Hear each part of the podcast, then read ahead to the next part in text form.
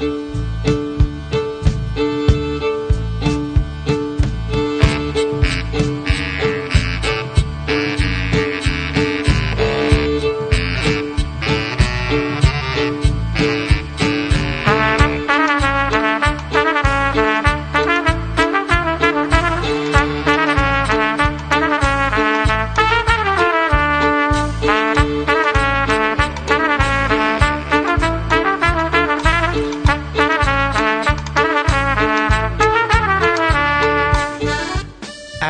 یک روز پادکست شماره 34 مروری بر دستاوردهای یک فیلمبردار زبردست در گفتگو با مسعود جعفری جوزانی و تورج منصوری.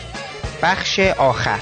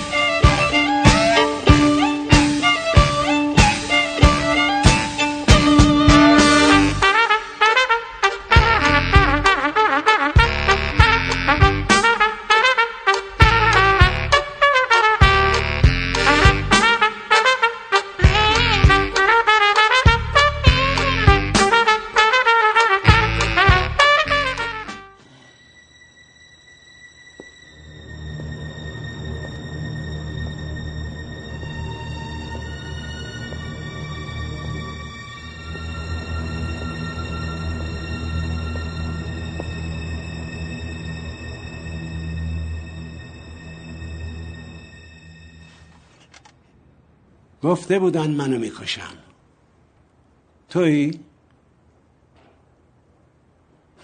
تو این مملکت. تو این اوضاع وایسدن و کار کردن ننگه. اگه بخوای پول مردم رو از پاچه ورمانیده های گندیده بگیری متهمت می‌کنم. بزن آقا. لطف می‌کنی. بزن. آقای افچی برای این کار نیومدم که. چرا؟ دوره همین کار اومدی. یه نگاه به خودت بکن. اون اومده اینو بکشه. اصلا می‌دونی برای چی باید این کارو بکنی؟ نه آقا جون نه پسرم. تو باید هیچی ندونی. نه مردم رو می‌شناسی نه از مردمی. بزن آقا. بزن. آقای افچی این کاری که من می‌کنم کار می‌بره. یعنی بیپول آس گرفتار زن و حبس بچه و آورگی و تنهایی. سریعی به اون میدوزم؟ پا رو دل زندگی می‌ذارم. که بگم نه من از همون جایی می‌کشم که فکر کرده باشم. دارم یاد می‌گیرم.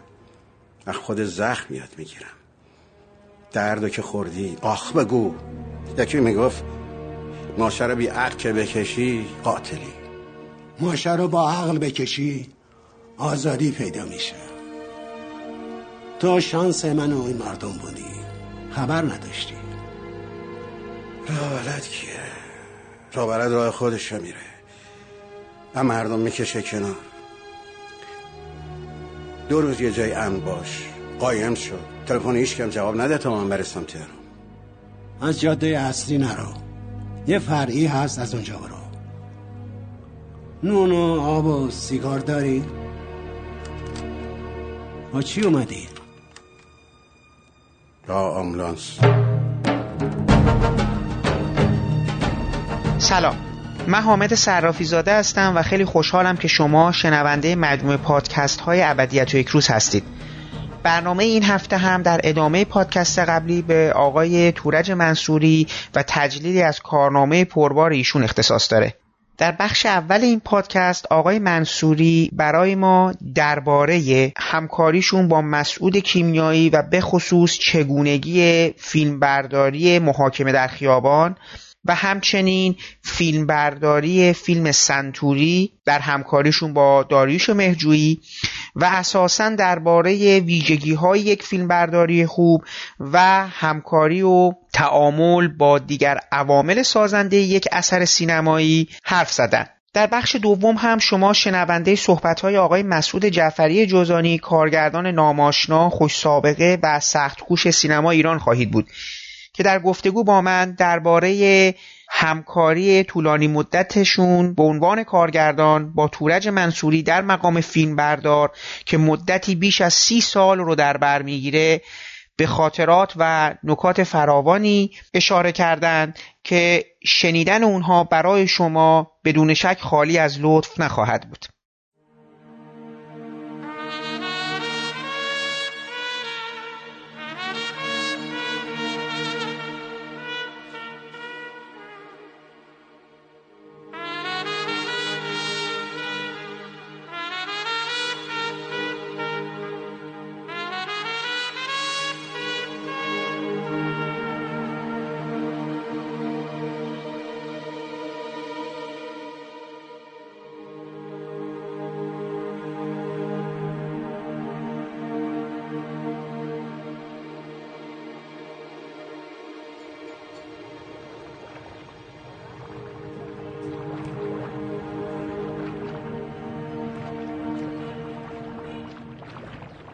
آغاز سال 2535 سال سلامتی. سال برکت. عید شما مبارک.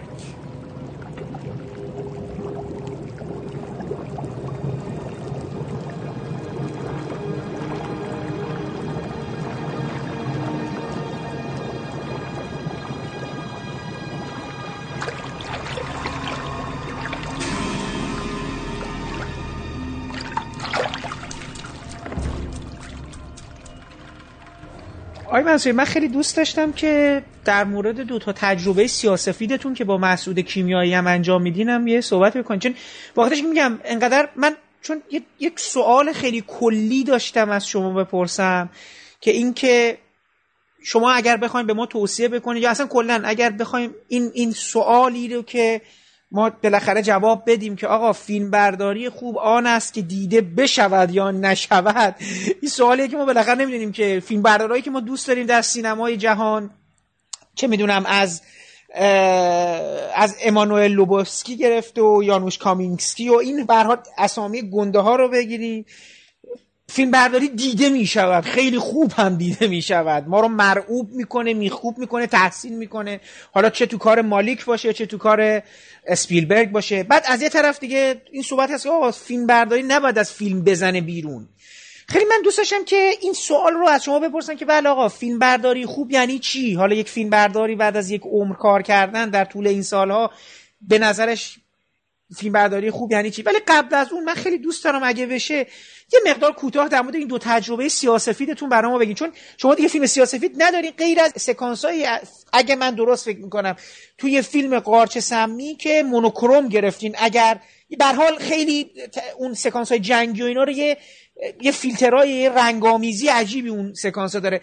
ولی اگر از اون بگیریم دو تا سیاسفید بعد از انقلاب کار کردید که در حقیقت دوتاشم با محسود کیمیایی هست. من خیلی دوستم از این دوتا. تجربه هم برای ما یه خوده بگین که این سیاسفیدی و اینا چجوری بود؟ کار با سیاسفید چطور بود برای شما؟ حتما اونم من برای شما میگم. ببینین دو تا فیلم هست که یکیش دیجیتاله و یکیش با نگاتیو گرفته شده آنالوگ که سنتوری آنالوگ گرفته شده و محاکمه در خیابان دیجیتال گرفته شده. این دوتا فیلم یک تکنیکی توش به کار رفته در فیلم برداری که علت داشته. فیلم سنتوری زندگی یک معتاده که آخر سرم همه زندگیش از هم میپاشه. درسته که در انتهای فیلم او می‌تونه بر اعتیادش غلبه بکنه و از یک آدم معتاد تبدیل به یک آدمی بشه که حالا داره به معتادها درس میده و زندگی سالمی رو پیشه کرده. ولی داریوش مرجویی این آدم رو به رستگاری نمیرسونه و اعتقادش اینه که وقتی که تو در این حد خلاف داری می‌کنی و میری سراغ یک اعتیاد سنگین نباید نباید احساس بکنی که راه برگشتی هست. وقتی به تماشاچی داری این قصه رو نشون میدی با بیرحمی تمام باید به تماشاچی بگی که این راه برگشتی نداره. در نتیجه نرو و قاطیش بشو و فکر بکنی که فردا می‌تونی برگردی. ساده لوحانه نگاه نکن به این موضوع. تو باید مجازات بشی به خاطر این اشتباهه. و زندگی تو رو مجازاتت خواهد کرد. پس ما با یک قصه ای روبرو هستیم که به یک نحوی یک تلخی و ناکامی توش وجود داره. نتیجتا با این تلخی و ناکامی شما ممکنه که جزئیاتی رو ببینی و یه جوری یک نوستالژی در واقع توی این گذشته جستجو بکنی. همون قدری که این نوستالژی رو در گذشته داری جستجو می‌کنی در زمان حال تلخکامی بهت بیشتر فشار میاره. یعنی این دوتا به یک نحوی مثل آینه همدیگر رو بیشتر نمایش میدن و تقویت می‌کنن. در نتیجه من یه تکنیکی رو استفاده کردم که اون موقع برای بعضی از فلاشبک ها توی هالیوود استفاده می‌شد. تکنیک تازه ای هم بود. اسمش بود بیلیچ بایپس.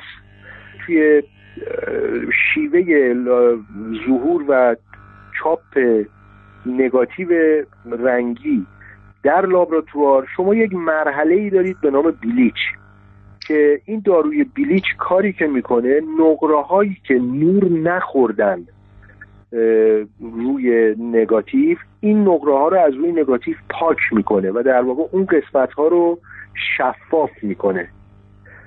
نتیجتا شما موقعی که این فیلم رو چاپ می‌کنید فیلم مثل, مثل تلق میشه. تلقی که روش تصویر وجود داره.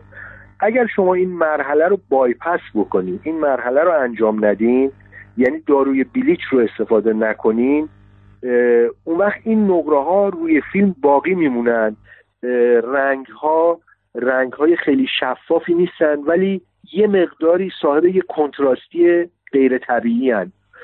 خب درست. این فیلم رو من بلیچ بایپس کردم برای اولین بار در ایران لابراتوار فیلمساز که قرار بود این کار رو برای ما ظهور بکنه بچه ها توی لابراتوار میترسیدن این کار رو بکنن و به من هی پیغام پسخام می‌دادن که آقا نکن این کار رو نکن خطرناکه. این کار اصلا درست در نمیاد. برای که تجربهش نکرده بودن. اما من راجبش اطلاعات داشتم. یعنی می‌دونستم که هم مقاله خونده بودم راجبش هم نمونه هاشو دیده بودم. تستایی رو خارج از کشور انجام داده بودم و دیده بودم. نتیجتا من گفت با اصرار گفتم که نه این کار رو انجام بدین. بعدم برای که قوت قلب پیدا بکنن گفتم شما فیلم رو هر موقعی می‌تونید دوباره بلیچش بکنید. یعنی بعدها اگر پشیمون شدیم فیلم رو بلیچ می‌کنیم. اتفاقی نمیفته و متوجه شدن که نه پایه حرفی که من دارم می‌زنم غلط نیست. نتیجتا تن دادن و انجام دادن. و نتیجه ایرم که دیدن خودشون حیرت کردن. درست. بار دوم من این کار رو در واقع در دوربین دیجیتال انجام دادم. فیلم آقای کیمیایی سیاه و سفید نیست, فیلم در واقع یک بلیچ بایپس دیجیتاله. آها. این چرا چرا حالا این فرمت رو من اونجا انتخاب کردم؟ اون فیلم داره راجع به خیانت سوء زن بدبینی و اینجور مسائل حرف می‌زنه. فیلم محاکمه در خیابان. یادتونه رسید بله. خب دنیای یک آدمی که دنیای یک آدمی که پر شده ذهنش از خیانت و پر شده از این ظلم و این تردید می‌خوام بگم یه تردید کشنده داره آزارش میده و موضوع فیلم موضوع خیانت هست دنیای یک چنین آدمی جزئیات نداره. یعنی این آدم اگر که کوههای شمال تهران رو می‌بینه لک و پیس لای برفا رو نمی‌تونه تشخیص بده. یک سری تمپلیت سفید و سیاه روشن و تاریکه. و آدمه وقتی که توی کارواش به طرف بیرون میره توی نور گم میشه. بیرون دیده نمیشه. نورا چشم آدم رو می‌زنه و تاریکی انقدر تاریکی که توش آدم ناپدید میشه. اونجا هم من به دلیل داستانی این شیوه رو انتخاب کردم و به نظرم نتیجه خوبی داد بله. ما تو سینمای خودمون خیلی تحلیل نمی کنیم. خیلی این حرفا رو درست. در هنگامه نمایش فیلم به زبون نمیاریم و کسی از همون سوال نمی‌کنه.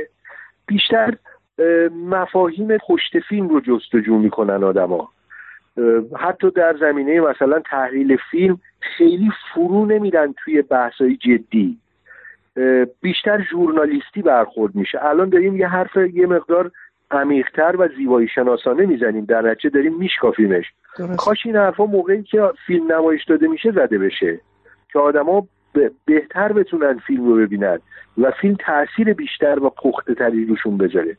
من از همینجا می‌خوام نقد بزنم به این موضوع که وقتی که من میگم فیلم بردار در حقیقت باید در موضوع فیلم و در خواسته فیلمنامه گم بشه مفهومش این نیست که فیلم بردار کارش دیده نشه. مفهومش این شکلیه که براتون توضیح دادم. یعنی فیلم بردار روشی رو در فیلم برداری انتخاب بکنه که زیبایی شناسی نشأت گرفته باشه از خود فیلمنامه از موضوعی که داره طرح می‌کنه. و از مفاهیمی که توی این موضوع داره جستجو می‌کنه. به این مفهوم فیلم بردار باید غرق بشه در فیلم. یا کارش باید غرق بشه در اون مفاهیم فیلمنامه ای اما معنیش این نیستی که فیلم فیلم برداریش دیده نشه. کما اینکه شما وقتی که الان به یاد میاری میگی دو تا فیلم سیاه و سفید بود که بعد از انقلاب کار کردی با کیمیایی یکیش جرم بود و یکی محاکمه در خیابان. و من توضیح میدم که چراییش رو دارم توضیح میدم. درست. حالا میشه دریافت کرد که چرا باید اون فیلم بلیچ پس بشه و چرا اون یکی فیلم تو دو دوران مختلف تکنیکی هم اتفاق افتاده. بله. یکی تو دوران دیجیتال و یکی تو دوران آنالوگ. اما هر دو در واقع با اهدافی اتفاق افتاده که این اهداف در خود فیلمنامه جستجو شده نه در بیرون از فیلمنامه. زیبایی شناسی رو که فیلم بردار به فیلم میبخشه و تصاویر فیلم میبخشه نشد گرفته شده است از تجربیات و دانش شخصیش در ارتباط با موضوعی که داره تعقیب می‌کنه. متوجه شد. جوابی است که من می‌تونم درست.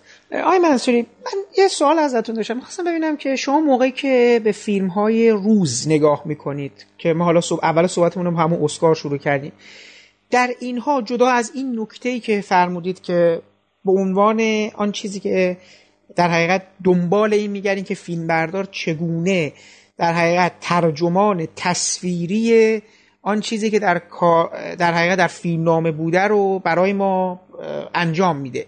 می‌خوام ببینم دیگه به چه چیزهایی چه چیزهایی براتون برجسته میشه؟ در حقیقت می‌خوام اینجوری بگم شما اگر بخواید به ما یک توصیه بکنید به عنوان تماشاگر به ما بگید که وقتی داریم فیلم ها رو می‌بینیم به چه چیزهایی دقت بکنیم؟ چه, چه چیزی رو باید بیشتر دنبالش باشیم؟ میگم این نکته که شما گفتید نکته اصلی است. می‌خوام ببینم دیگه چه چیزهای دیگه برای شما همواره برجسته میشه توی فیلم ها به عنوان یه فیلم برداری خوب یعنی میگه آها این اون چیزی بوده که باید انجام می‌شد. نه این یه کار استثنائیه. ببین جواب من اینه که این در در بافت یک فیلم باید فیلم برداری جوری شرکت بکنه و جوری در حقیقت حل بشه که شما فیلم برداری رو از فیلم جداش نتونید بکنید. اون چیزی که یک فیلم برداری رو درخشان می‌کنه صد البته پنجره یه فیلم که فیلم بردار این پنجره رو باز می‌کنه برای بیننده برای تماشاچی. این پنجره می‌تونه دنیایی رو نشون بده که سلیقه فردی تجربیات فردی و اون احساسات و عواطف فردی فیلمبردار توش به خوبی قابل مشاهده است. یعنی شما وقتی یک فیلم رو می‌بینید به نظرم اگه درست دقت بکنید روحیات فیلمبردار و ذهنیات فیلمبردار فیلم رو پشتش می‌تونید به راحتی مشاهده بکنید. به همین خاطره که شما میگین از روی کارهای من می‌تونید بشناسیم که من چه جور آدمی هستم. درست. آیا آدم مهربانی هم آدم بدخلقی هم آیا آدمی هم که در زندگی مشترک با سایر آدمایی که توی فیلم هستن سازگاری دارم یا فقط ساز خودم رو می‌زنم و جدام از اونا؟ آیا آدمی هستم که انعطاف دارم یا خشکم؟ دارم خودم رو تکرار می‌کنم یا دست به تجربه های جدید می‌زنم. ببینید اینا همه از توی کارهایی که من انجام دادم قابل دیدنه. درست از توی کارهای همه فیلم بردارا اینا قابل دیدنه. یعنی شما مثلا شخصیت بسیار بسیار پرتحرک مرحوم مازیار پرتو رو بله, توی بله. کارهای کارهای مازیار پرتو می‌بینین کاملا. بله. شما قیصر رو نگاه بکنین. نه دیگه دو تا از بزرگترین از دو تا از بزرگترین سریال های بعد از انقلاب هم هزار بله. دستان هم امام علی از ایشونه. یعنی چقدر من واقعا حسرت می‌خورم که هیچ وقت نتونستم با ایشون صحبت بکنم در مورد تجربیات گرانبهایی که داشتن. همچنین نعمت حقیقی و ایشون هم همینجور. بله. ولی آیه روحیه او هم معلومه. ما سینمای ایران جدا از کارگرداناش فیلمبردارای بسیار توانمندی داشته که ایشالله همچنان کاراشون رو ادامه بدن همچنان دست به اون تجربه هاشون بزنن. نه فقط اونجا ببینید توی عرصه های دیگه فنی هم همینجور هستش. اتفاقا می‌خواستم یک سوال بپرسم. فرمودین برای همکاری با اعضای دیگه. ببینید من همیشه دارم فکر می‌کنم که جدا از همکاری فیلمبردار با کارگردان بازیگر و بقیه یه جایی هست که فکر کنم فیلم بردار شاید بیشترین کانفلیکت رو پیدا بکنه. اگر درست فکر می‌کنم این با مسئله تدوینه. یعنی من احساس می‌کنم که فیلم بردارها قاعدتا به خاطر همون زحمتی که دارن می‌کشن و قابی که درست کرده صحنه که چیده و هر چیزی که خواسته رو بهش رسیده وقتی که تو تدوین میاد و می‌بینه که یه چیزی حذف میشه نمیشه کات خورده میشه من دوست دارم این رابطه شما و تدوینگر رو هم بدم بدونم که خودتون هم اتفاقا تدوین می‌کنید. یعنی چون که تدوین میگری و کارگردانی کردین فکر کنم مثلا همه فیلماتون فیلم برار دیگه همراهتون بوده. برای من خیلی بله. جالب هستش که این نکته رابطه بین تدوینگر و فیلمبردار کجا چیز میشه؟ یه چیزی هم این وسط بگم در مورد اون قابه که یه جا گفتیم که فیلم ها رو ما با یک تصویر به یاد میاریم. می‌خوام بگم اتفاقا مثلا این قضیه رو من خیلی به صورت ویژه. من اگر مثلا به فیلم مثل آواز گنجشکا فکر کنم اون نمای جمع کردن ماهی ها از وسط پیاده رو شاید در کل من اگه بخوام فیلم به یاد بیارم دقیقا اونه. اون سکانسی که آرزوی اون افراد و آرزوی همه اون جهان پخش میشه از بین میره از نابود میشه در یک لحظه. و اون اون نما به نظر می نمای واقعا ماندگار هستش. حالا می‌خوام اینو پیوند بزنم به اون تدوین. اگر این نما یه لحظه کوتاهتر بشه یه خود بشه فکر کنم فیلم بردارا دلخور بشن. دوست دارم این رو هم بگید برای من که رابطه فیلم بردار با تدوینگرها چگونه هست؟ اصولا. و شما چقدر کلا در طول این همه سالا دلخوری پیش اومده و نیومده؟ من اینجوری باید به شما بگم که رابطه آدما به لحاظ حرفه‌ای توی سینما تحت یک سری پروتکل داره انجام میشه. یک سری تفاهم و در واقع قواعد مشترک این ارتباط بین فیلمبردار و مونتور به نظرم ارتباط خیلی خیلی مهمیه. به خاطر اینکه اگه شما دقت بکنین در گذشته موقعی که صحبت مثلا بیش از چهل سال رو می‌کنیم. به قبل. توی سینمای حرفه‌ای ایران بسیاری از فیلمبردارها خودشون مونتاژ می‌کردن فیلم رو. خب خیلی یعنی شما توی خیلی از تیتراژهای فیلم های قدیمی ایرانی می‌بینید که فیلمبردار تدوین کننده فیلم هم هست. درسته. و خب علتش این بود که در واقع یه آدمی بود به نام کارگردان که بیشتر به مقوله بازیگری میپرداخت. یه آدمی بود به نام فیلمبردار که چگونگی تصویر کردن این فیلم رو این قصه رو به عهده می‌گرفت. و به همین راحتی تقسیم شده بود. یه مصاحبه رو یادم میاد فرخ مجیدی به نظرم میاد با آقای محسنی آقای مجید محسنی درست. که ایشون هم کارگردانی می‌کرد هم بازیگری می‌کرد و با یه مصاحبه کرده بود موقعی که آقای محسنی در قید حیات بود. من این مصاحبه رو دیدم در یه کار مستندی راجع به سینما.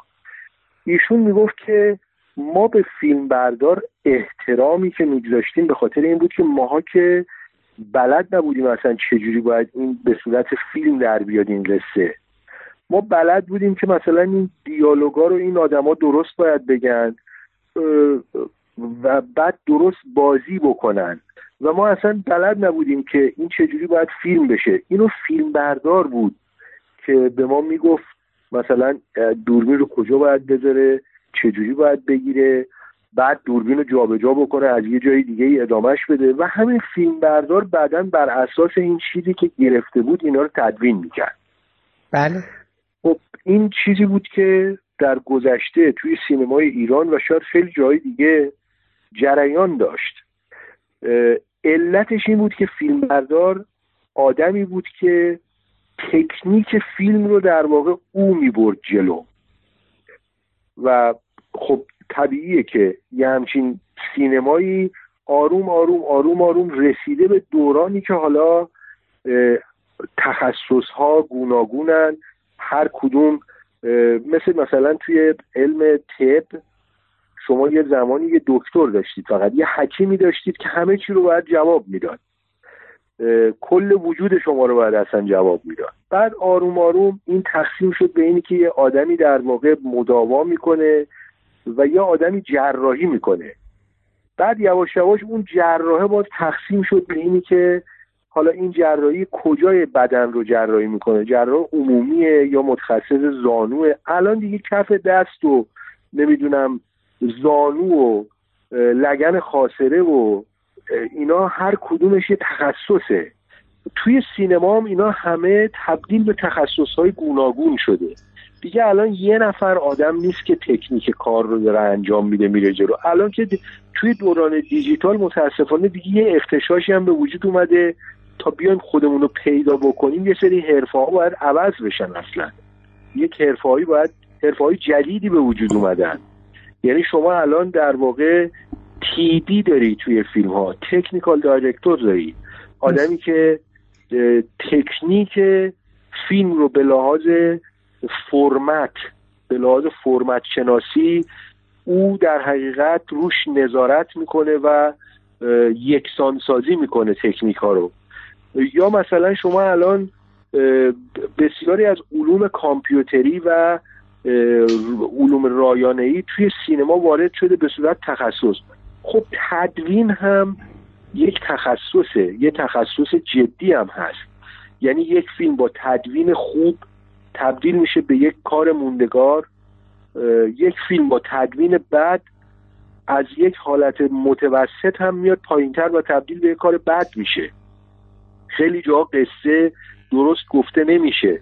خیلی جا مفهوم محتوا احساس درست انتقال پیدا نمی‌کنه به پرده. یه جاهایی هم خوب همه اینا خیلی درست و بجاست. شما مثلا همین فیلم هامون رو که داریم صحبت می‌کنیم راجبش از وقتی که از زاویه مونتاژ نگاه می‌کنی بهش می‌بینی خیلی خوب مونتاژ شده. بله. نظیر مونتاژ شده. یعنی حسن دوست واقعا یه کار شاهکار انجام داده. نظیره دیالوگ ها قطع دیالوگ ها گوینده و شنونده در واقع چجوری توی هم دیگه تلفیق دارن میشن؟ شما جایی که لازم عکس العمل گفتار رو داری در شنونده می‌بینی جایی که لازم گوینده رو داری می‌بینی. خب این کاریه که لطمه به کار فیلم بردار نمی‌زنه. بعد من کلیت فیلم برام مسئله است. یعنی فیلم باید درست در بیاد در مجموع. اگر فیلم قادر باشه اون احساس نهفته در فیلم رو منتقل بکنه. اون چیزی رو که منم ادراک کردم موقع خوندن خب به نظرم کار درستی انجام شده. پس من اعتراضی نباید داشته باشم راجبش. حالا ممکنه که در کلیت یک سکانس یک پلانی مثلا زودتر بریده شده باشه یا بیشتر مونده باشه روش. من حتی خیلی جاها اعتقاد دارم حتی اگر که برداشتی وجود داره که به لحاظ حسی یک کمی ایراد و شکستگی توی کار فیلم برداری وجود داره. ولی به لحاظ حسی خیلی درسته همه چیز. و جوابگوی اون احساس اون لحظه است. درست ترین کار اینه که از اون برداشت حتی استفاده بشه. یعنی فکر نمی کنم که باید به دلیل اینی که کار فیلم برداری یک لحظه خیلی خوب انجام شده و حتی به قیمت اینی که همه چیز مکانیکی شده باشه. چون ببینید تکرارهای زیاد باعث مکانیکی شدن فضا میشه. درست. ما نمی‌تونیم ما ما اون کشتی کوچولویی که داریم داریم گل سرخ حمل می‌کنیم. خیلی شکننده ایم. نمی‌تونیم مثل آقای کوبریک 68 تا یا 73 تا برداشت بگیریم. و بازیگر عینا توی این 73 یا 60 و فلان برداشت هی بازیش رو کاملتر بکنه و هی اصلاح بکنه. ما اگر این تعداد برداشتمون از یه حدی بیشتر بشه اصلا آدما همه میریزن. تبدیل به یه مش موجودات مکانیکی میشن نمی‌تونن کارشون رو درست انجام بدن. هر سینمای ما صنعتی نیست. مثل یه چیز ذوقیه. یعنی شما از ذوق نباید بندازی بازیگر رو. از ذوق نباید بندازی بقیه آدمای سر صحنه رو. در نتیجه باری که رو دوش فیلم برداره بار سنگینیه. بسیار بار سنگینیه. الان تصور اینه که چون دوران دیجیتاله و همه می‌تونن از توی مانیتور نتیجه نسبی کار رو ببینن خب کار خیلی عجیبی نیست. ولی خب این خطاست خطای بزرگیه. من یه روز توی لبنان رفتم سلمانی. رفتم موامو بزنه یه نفر کوتاه بکنه موامو. یه ماشین اصلاحی دست این آقا بود که من ندیده بودم تو حالا. مثل که ماشین خیلی جدیدی بود و اصلا بدون اینکه کوچکترین کششی توی موهای من ایجاد بکنه این سر منو اصلاح کرد. آخرش که تموم شد من بهش گفتم واد ماشین. عجب عجب ماشینیه. درست. به من گفت گفت واد من بیهایند ماشین درست. آدمی که پشت دوربین واستاده دوربین رو محرم می‌کنه به بازیگر. و بازیگر احساس خفگی نمی‌کنه جلوی دوربین. احساس یک سرما و یخزدگی با یه مش لنز بیرحم و فلز و شیشه نداره. اون فلز و شیشه تبدیل میشه به یه چیز انسانی. تدوینگرم زربان و تداوم این حس رو توی مرحله بعد ادامه میده. و خب این خیلی فرایند مهمیه. خیلی مهمه. من به هیچ وجه تا الان با تدوینگرایی که کار کردم دچار این کانفلیکت و برخورد نشدم. بوده زمانی که مثلا توی فیلم سنتوری یک سکانسی رو ما خیلی تمرین کردیم. فیلم دوربین رو دست بود دیگه. دوتا فیلم بله. آخری که من با مهجوری کار کردم هر دو صد درصد هم مهمان مامان هم سنتوری دوربین رو دست بود. و خب خیلی مشکل بود. یک پلانی گرفته بشه که ما 360 درجه دور خودمون بچرخیم و از یه اتاق به یه اتاق دیگه بریم برگردیم به سالن بیام. یعنی هیچ نقطه شوتافی وجود نداره توی این خونه که ما بتونیم نور ببندیم. زمین رو می‌بینیم سقف رو می‌بینیم اون کنج رو می‌بینیم این ور رو می‌بینیم پشت سر رو می‌بینیم. خب این خیلی چند ساعت کار برد و بالاخره در اومد و من گرفتم. ولی توی مونتاژ این اینجوری استفاده نشد خورد شد. تیکه تیکه تیکه تیکه تیکه تیکه خورد شد. یعنی چیزی که مثلا حدود یک دقیقه و خورده دو دقیقه یه تیکه گرفته شده بود تبدیل شد شاید بیشتر از دو دقیقه شاید مثلا سه دقیقه. تبدیل شد به چیزی حدود مثلا سی و خورده ای برش. یا شاید 20 تا برش. الان تعداد برش ها رو یادم نیست. ولی به هر حال از اون حالت یک پارچه و چیز در اومد. خیلی این پلان رو با احتیاط به من نشون دادن بعدا. خیلی با احتیاط که شما عصبانی با کمال آره بعد با کمال تعجب تدوینگر فیلم دید که من هیچ عکس ندارم. بعد گفتش که اینو من بریدم اینجوری کردم. گفتم خب خوب کاری کردی اشکالی نداره. بعد گفت خب چقدر خوب. من میترسیدم به شما بگم که این پلانو من دست زدم و تیکه تیکه کردم. خب این یه پروتکله ما باید فیلم رو درست در بیاریم. من نمی‌تونم از همه بخوام که مواظب من باشن. من خودم باید مواظب خودم باشم. کلیت یک سکانس رو من باید درست بتونم تصویرش کنم. بتونم سینماش کنم. وقتی این کلیت درست در بیاد یه مقدار دخل و تصرف به نظرم استثناء دیگه. نمیشه اینو به عنوان یه قاعده بهش نگاه کرد. چون 90 درصد موارد یا بیش از 90 درصد موارد شاید نزدیک به 100 درصد موارد همون چیزی اتفاق میفته که تو کار کردی و خواستی. حالا یه درصد کوچکی هم ممکنه یک جا اشتباهی در تصمیم گیری اتفاق افتاده. شاید خطای کارگردانی بوده شاید خطای هر خطایی می‌تونسته باشه. شاید یه خطای بازیگری باعث شده. شاید یه خطای طراحی صحنه باعث شده. شاید چیزی دیده شده که نباید دیده می‌شده. و یا خیلی از این شایدهای دیگه. در نتیجه من اعتراضی نمی کنم معمولا. اما وقتی که فیلم وقتی که یهو زوم می‌کنن توی تصویر الان که دیجیتاله آها. و یهو مثلا بلوآپ می‌کنن تصویر رو اونجاها در حقیقت من فکر می‌کنم که دخل و تصرف به درون کار من دارن می‌کنن. برش زدن حق تدوینگره. یعنی درسته که برش می‌زنه. حتما درست می‌بینه. اما کمپوزیسیون حق منه. کمپوزیسیون اون کاریه که من باید انجام بدم. این اونجاییه که ممکنه conflict اتفاق بیفته الان تو دوران دیجیتال. من دوست داشتم در مورد آواز گنجشکا قاچ سمنی نف... جنگ نفتکش ها و و و اتفاقا میگم مجموعه این فیلم ها تاریخ سینما ایران تاریخ بسری سینما ایران تشکیل دادن کارهایی که به قول شما دیگه امکان پز... انجامشون نیست خود کارگردان ها دیگه نمی‌کنن. اتفاقا سوال آخر من در مورد همین هستش.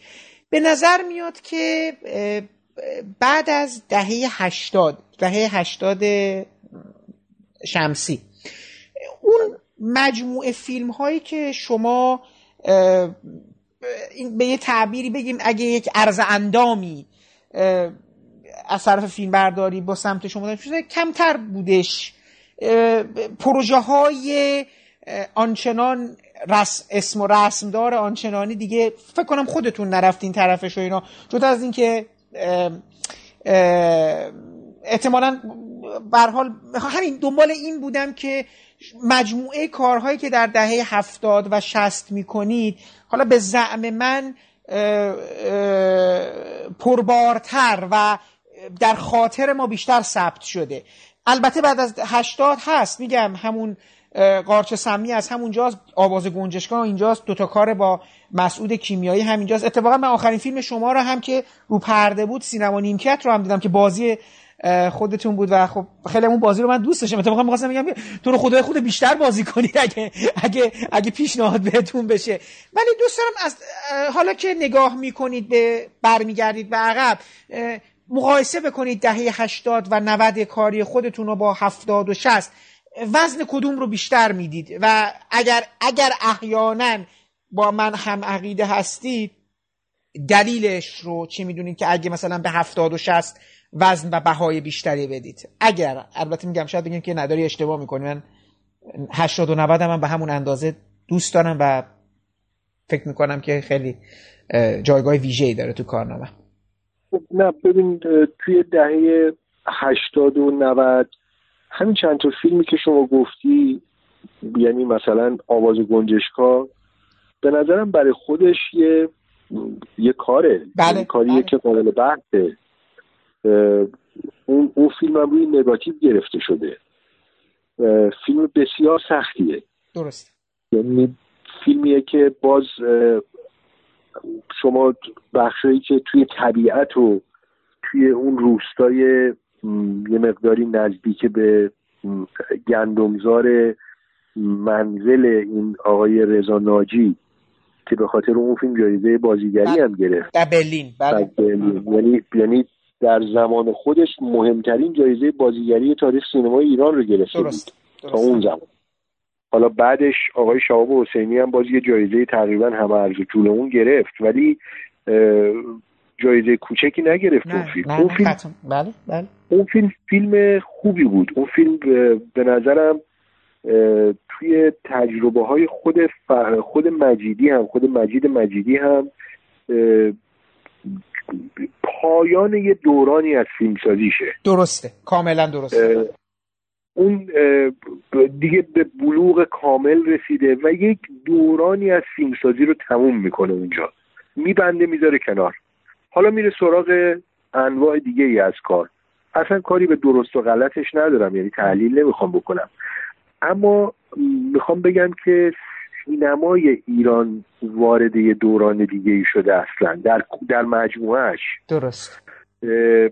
سینمای ایران الان اولا رئالیسم توی سینمای ایران رسیده به یک نقطه ای که به نظرم دیگه کمی حال به هم زن دیگه حد افراط و دیگه تهشه دیگه. بله. آره آره. یعنی زیادیه. دیگه شما تخیل توش نمی‌بینید. دیگه شما یه جورایی کپی سازی از چیز می‌بینی. از واقعیت های کل کثیف و چجوری بگم خیلی خاک و خل توش زیاده. درست. چرک و نمی‌دونم خاک و نکبت.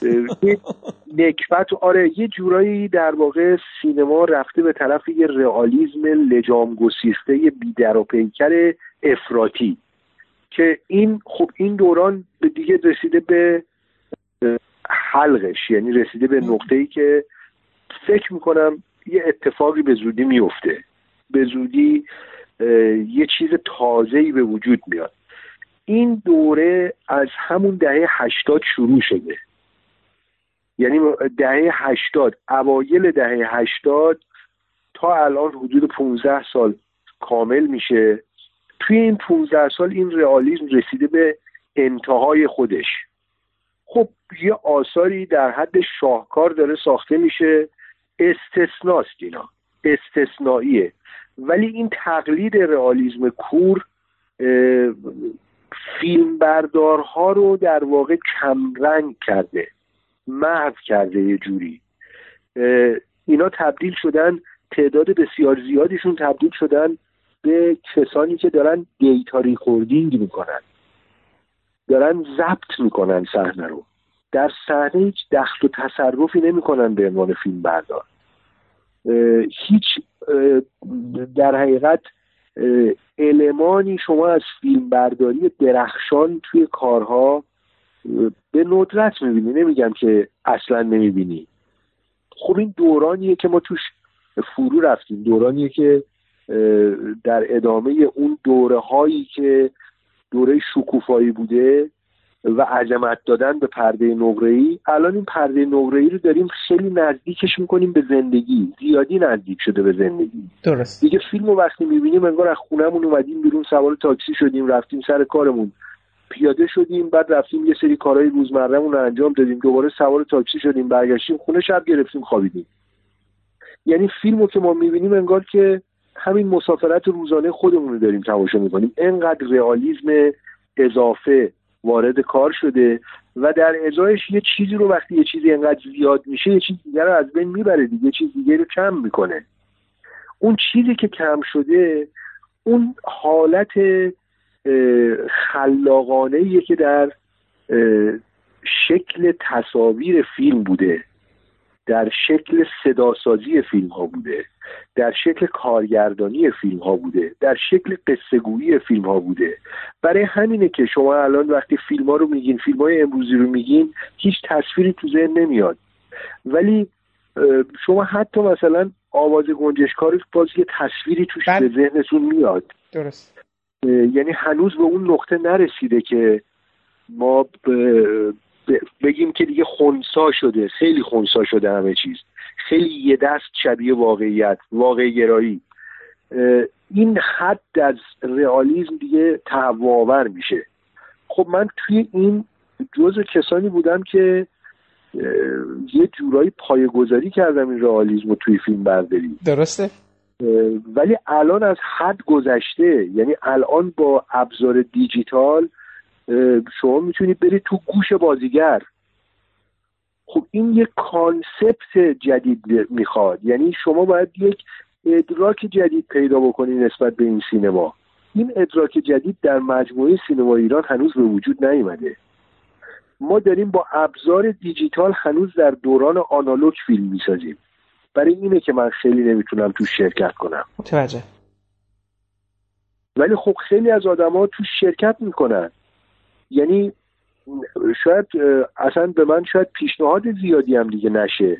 بابت شرکت کردن در, اون نوع فیلم سازی اما مطمئنا اگر از اون نوع فیلمی که داریم راجبش به عنوان سینما حرف می‌زنیم به عنوان یه سینمای درست حرف می‌زنیم اگر که ساخته بشه من جزو آدمایی هستم که قطعا به پیشنهاداتی میشه.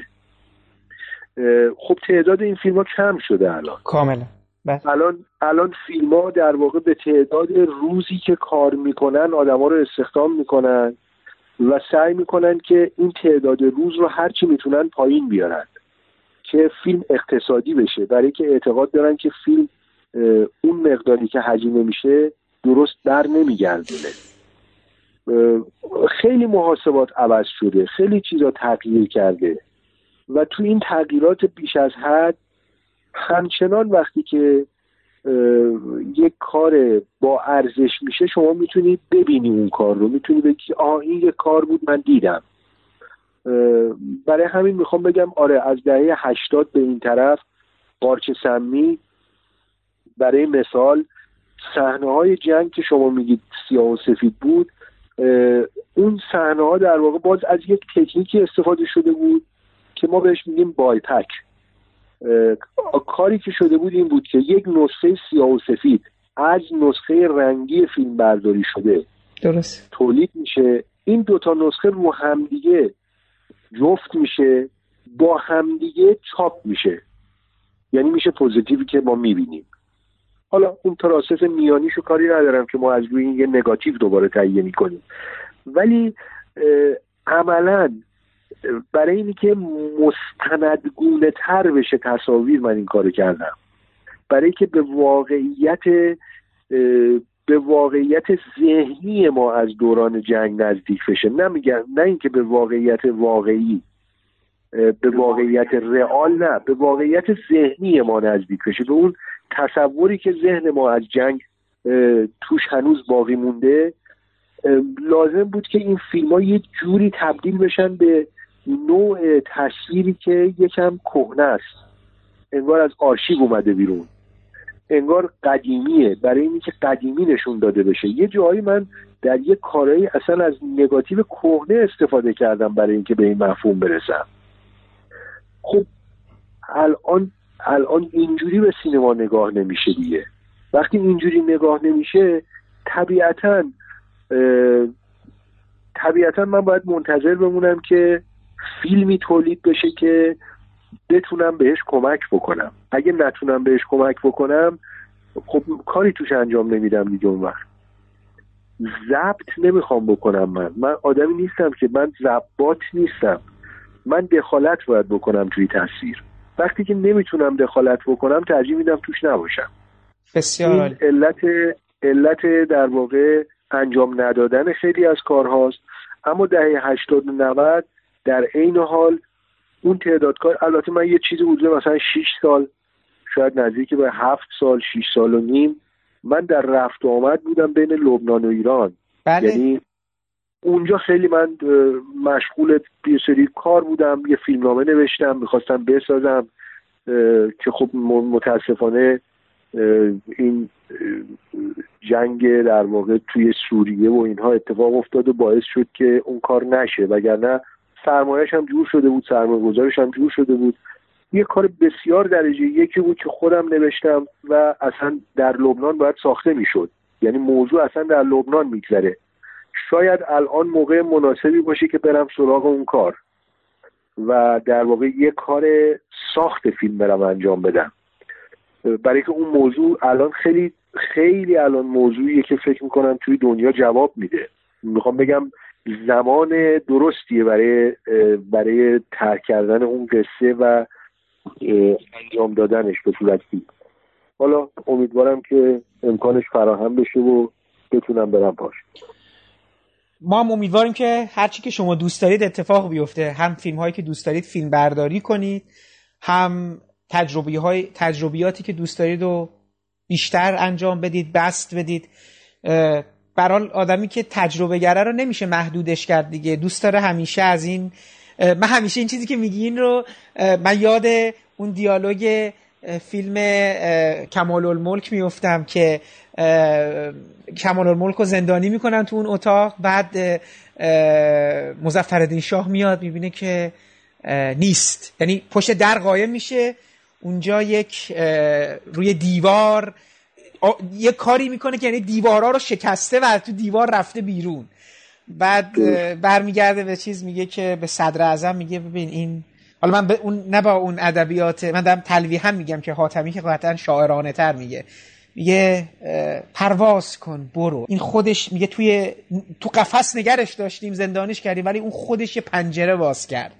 حالا قصه ما و شما به عنوان کسی که خلاق هست و تجربه گر و هنرمند اینه که به حال این شرایط هم به سر خواهد اومد و قطعا آن چیزی که شما بر پیش هستید محقق خواهد شدش و اون تجربه دیگری که دوست دارید آن که رضایت شما رو کسب کنه لذت شما رو هم به همراه داشته باشه قطعا به دست خواهد آورد.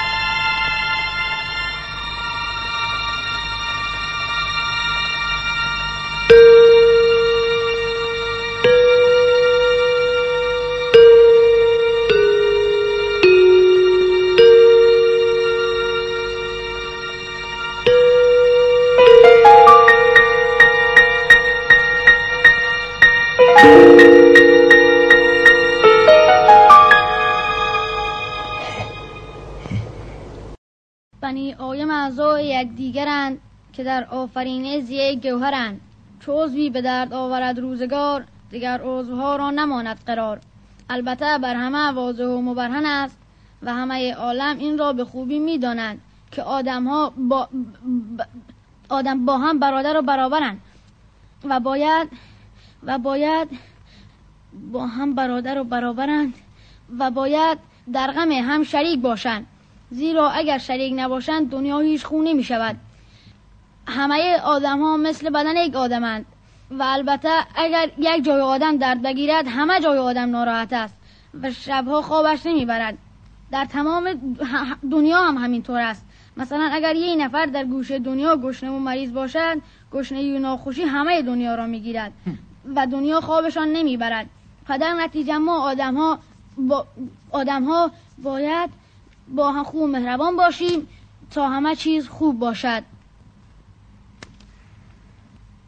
بای کلا. بیا. بیا اینجا دفترتو بده ببینم روله.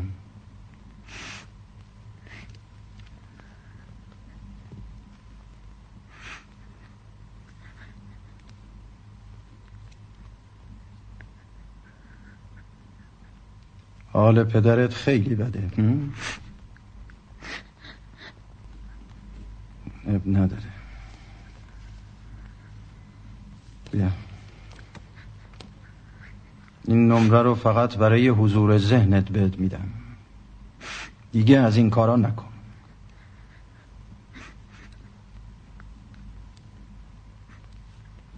بعد از کلاس یادم بنداز یه کمی دیگه گل کاسنی بهت بدم. باشه آقا. غم قصه دردی رو دوا نمی‌کنه. باید رفت شهر. قربون ای گو بره دارم ازا. دارم ازا. ای گامو دارم برولا برولا گامو دارم ازا. فرید کنار. دارم ازا. میگه سر آوردی سر بزرگ. کوری خربه بزرگی نمینی هی بو. خوش خبر در بشون گو دارم ازا. حال بل برو جون این خرت بل برو خیلی خوب بیا برو بیا برو امسال هم انشالله گوساله جل بمیره. بیا برو برو ناجه آهای گوساله مشتی بابا داره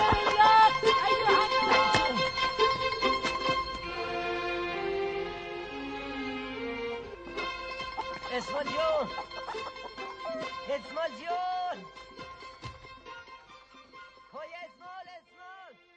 ببینید آقای جعفر جوزانی یه اتفاق خیلی جالبی که افتاد و این به قول معروف کارنامه کاری نگاه کردم. متوجه شدم که جالبه. شما فیلم اول بلندی که می‌سازید جاده های سرد فیلم اولی هم گویا هست که آقای تورج منصوری شروع می‌کنن به کار در حقیقت به فیلم برداری یعنی در حقیقت دو نفر به نظر میاد که رابطه کاریشون رو از یعنی هر دو نفر در اولین فیلمشون با هم دیگه شروع می‌کنن. و فیلم هم فیلم بسیار سختی است. من اونجور که از خاطره سالهای دور یادمه تو اون لوکیشن برفی تو اون در حقیقت تو دل طبیعت یه کار پرزحمت پرمشقتی هستش و به نظرم برای اون دوران با اون سالهای اول سینما ایران هم هست. سال ساخته که 63 نمایش بله 64 بله. باشه.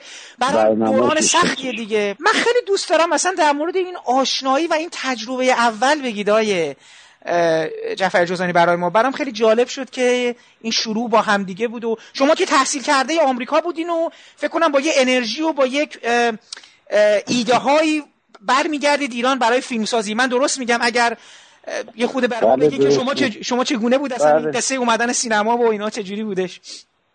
خب من master مو تو San Francisco State University گرفتم. یه مدتی پراکنده اونجا تدریس کردم. و بعد برگشتم به ایران. به نوعی شروع کردم به کار کردم. اما درباره تورج که داریم میگیم تورج بیش از اون که فیلم بردار باشه برای من یه رفیق قدیمیه. درست. و اولین آشنایی ما تو آمریکا اتفاق افتاد. یعنی ما اونجا رفاقت خب. شد و این خیلی قدیمی تر از این حرف هست. و بعد وقتی که برگشتم ایران یادم اون سالهای اول سالهای فکرم 62 بود. آره سال 62 که من برگشتم. به پاییز و اینا. یه فیلمی خواستم بسازم در به با من حرف بزن. برای کانون پرورش فکری کودکان من و جوانان. که من تورج استفاده کردم گفتم تورج چون من تورج رو میشناختم. به عنوان یه رفیق و تمام توانایی اون رو درک می‌کردم. به تورج من تو فقط هیچ کاری نمی‌کنم فقط نور بده. درست. چون تورج با نور جادو می‌کنه. انگار خودش به این اشراف نداره که واقعا با نور میمیریسه دوباره فیلم رو. یه درک عمیقی می‌کنه. با نور یه ترکیب رنگی مناسب برای بیان احساسات در روح فیلمنامه فکر می‌کنه طراحی می‌کنه. بعد خب این کار تموم شد اون با من حرف زدن از اون جالبه بگم آدمای زیادی توش بودن همه اولین بار من انتخاب کردم. دلیلش حالا براتون میگم. مثلا محمود کلادی عکاس صحنمون شد عکاس و افتخاری عکاسی می‌کرد. درسته؟ محمد آلاتوش محمد آلاتوش برای اولین بار پشت دوربین قرار گرفت برای فیلم برداری درست منصوری برای اولین بار نور پردازی می‌کرد. علیرضا رئیسیان دستیار من شد اینا موقع دانشجوهای من بودم هم علیرضا رئیسیان هم محمد آلاتوش. بله. تو تو اون مقطع تازه دانشگاه بسته شده بود تازه باز شده بود و اینا رو من میبردم مستقیم سر کار. وقتی خواستم فیلم جادای سرد رو بسازم. به خیلی فیلم بردار رو فکر کردم. چون من مشاور فنی و هنری شهر بوچا بودم. بله بله. و برای اینکه یک فیلم بردار برای اون فیلم انتخاب بکنم با همه فیلم برداری که پیش از ما کار می‌کردن مصاحبه کرده بودم و کاراشون رو دیده بودم. تصمیم گرفتم یک اتفاق تازه بندازم. چون یه مقدار اینا اکثرا همه خوب بودن دو خیلی خوب توشون بود. اما بیشتر این بودن که خب می سر فیلم برداری و کارشون شروع می‌کردم ما یه گروهی می‌خواستیم که فیلمنامه رو اول هممون حذف کنیم. به یک درک مشترک برسیم. به یک ترکیب بندی رنگ مشترک رنگ مناسب برسیم. بتونیم روح فیلمنامه رو در اجزای رنگی گرافیک کمپوزیسیون اینجوری ببینیم. خب اون موقع این حرفها تو سینما حرفه ایران اصلا جایی نداشت. بحثی نمی‌شد. گفتم این تیم تازه درست می‌کنه. اول اتفاقا اولین نفری که انتخاب کردم باش صحبت کنم چیراج بابسی گفتم چیراج تو مدیر فیلم برداری میشی؟ خنده گفت مسعود می‌خوام فیلم سینمایی بسازیم. گفتم اصلا گفتم اصلا مهم نیست. سینمایی یعنی تو. و بیا فیلمنامه رو دادم بهش. فیلمنامه رو خوند قصه رو خوند. شبا میشستیم تا صبح با هم گپ می‌زدیم و این قبل از این بود که اصلا کسی رو دعوت به کار بکنیم. مدتی که گذشت خب محمود کلاری رو من دیده بودم که سری عکاسی هم کرده بود. خیلی زیبا به خصوص سری تنهایی توی آلمان گرفته بود. از یه نوع تنهایی آدما. یه سری تو مترو بود یه سری تو جاهای مختلف این کمپوز کردن و تصویر شما خیلی دوست داشتم. قاب بندی شد محمود رو صدا کردم بودم چون میده پشت دوربین محمود خندید. گفت من اصلا دوربین 35 میلیمتری دست نزدم تا حالا. پشت دوربین. به حال یه تیم ما درست کردیم. اون تو اون تیم محمود کلاری شد فیلم بردار. مدیر فیلم برداری تورج منصوری. علیرضا رئیسیان دوباره دستیار من. و همینطور آدمای جدید. مثلا برای عکاس این دفعه شاپور پورامین اومد که الان یکی از فیلم برداره خوبه. بله. بله. اونم اولین بارش تو زندگیش بود. توی همه گروه ما برای جاده های سر که یک تیمی بود همه تو برق فیلم برداری می‌شد و باید گستره طبیعت ما نشون می‌دادیم. یکی بودن انسان و طبیعت رو و اینکه اینا در هارمونی باید قرار بگیرن و ما خواستیم در گرگ و بیابون اینا همه بدون استثنا جدید بودن. بعضی از اینا دانشجو بودن که تا صبح مثلا ساعت دو صبح سه صبح توی دهکده ما بودیم بین عراق و ملایر. تو برف و عجیب و غریب شب پورن منصوری به اینا میشه یاد می‌داد که چطوری بتونن کاست فیلم نگاتیو رو عوض بکنن که در واقع بگ دست بکنن و چطوری این فیلم رو بذارن توی کاست و درش ببندن مگزین های فیلم رو میگن. درست. یعنی نمی‌دونستم اینجوری بود. پس ما یه تربیت کردیم یه تیم تربیت کردیم. مثلا دستیار باز دوباره تور از منصوری به اسم حسن یزدانی باز الان یکی از بزرگان فیلم برده. بله. یعنی دنبال همه اینا بری اینا به یه جایی رسید بله بله کاملا. بعد دومین مسئله این بود که خب من به تورج گفتم تورج جان ما می‌خوایم تو عمق برق فیلم برداری کنیم ما شاتای گسترده داریم و این اتفاق اون موقع خب جنگ بود نگاتیو نبود. نگاتیو مال کمپانی های متفاوت بود. تاریخ گذشته بود و همه اینا رو ما باید یه کاری میگردیم که رنگ فیلم طوری در بیاد چه ما برای کلیه یه ترکیب رنگی فکر کرده بودیم و این ترکیب کمپوزیسیون که روح فیلم رو بتونه تجلی بده. بعد arc می‌خواستیم. حالا اینا اگه برای جالبه من بگم. بله بله ما دنبال arc میگشتیم تو ایران اصلا کسی نمیگو arc چیه؟ اصلا arc ی وجود نداره. چون توی برف ما می‌دونیم اگه بخوایم ما فیلم برداری کنیم یا اینکه برف ها باید over expose می‌شد. یا صورت آدما سیاه می‌شد. بعد یکی از اینا تن می‌دادیم دیگه. ولی اگه arc داشتیم این اتفاق نمی‌تونست بیفته. تورج منصوری یه روز زده اومد گفت مسعود arc پیدا کردم. بعد ما رفتیم تو زیر زمین وزارت ارشاد اون موقع شو بعد انقلاب همه چیز ریخته پاشو دیر سر arc های غول پیکره زغالی. درست. آمریکایی ها آوردن که فیلم کاروان ها رو بسازن. چون اینا خیلی سنگین بوده ریختن اونجا رو رفتن تو انبار ریختن و کسی استفاده نمی‌کنه. ما اینا رو آوردیم بیرون.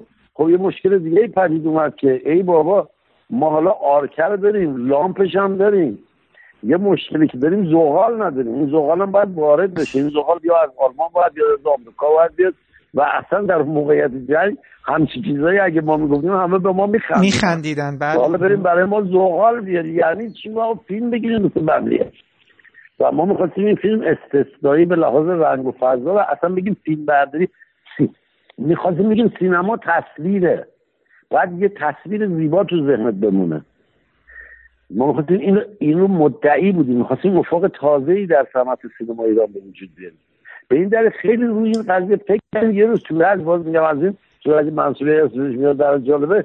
ذوق زده اومد. هممونش نونشون نهار می‌کنیم نهار هم در حد مثلا نون و پنیر و سبزی و اینا. زمان جرم و این گرفتاری ها.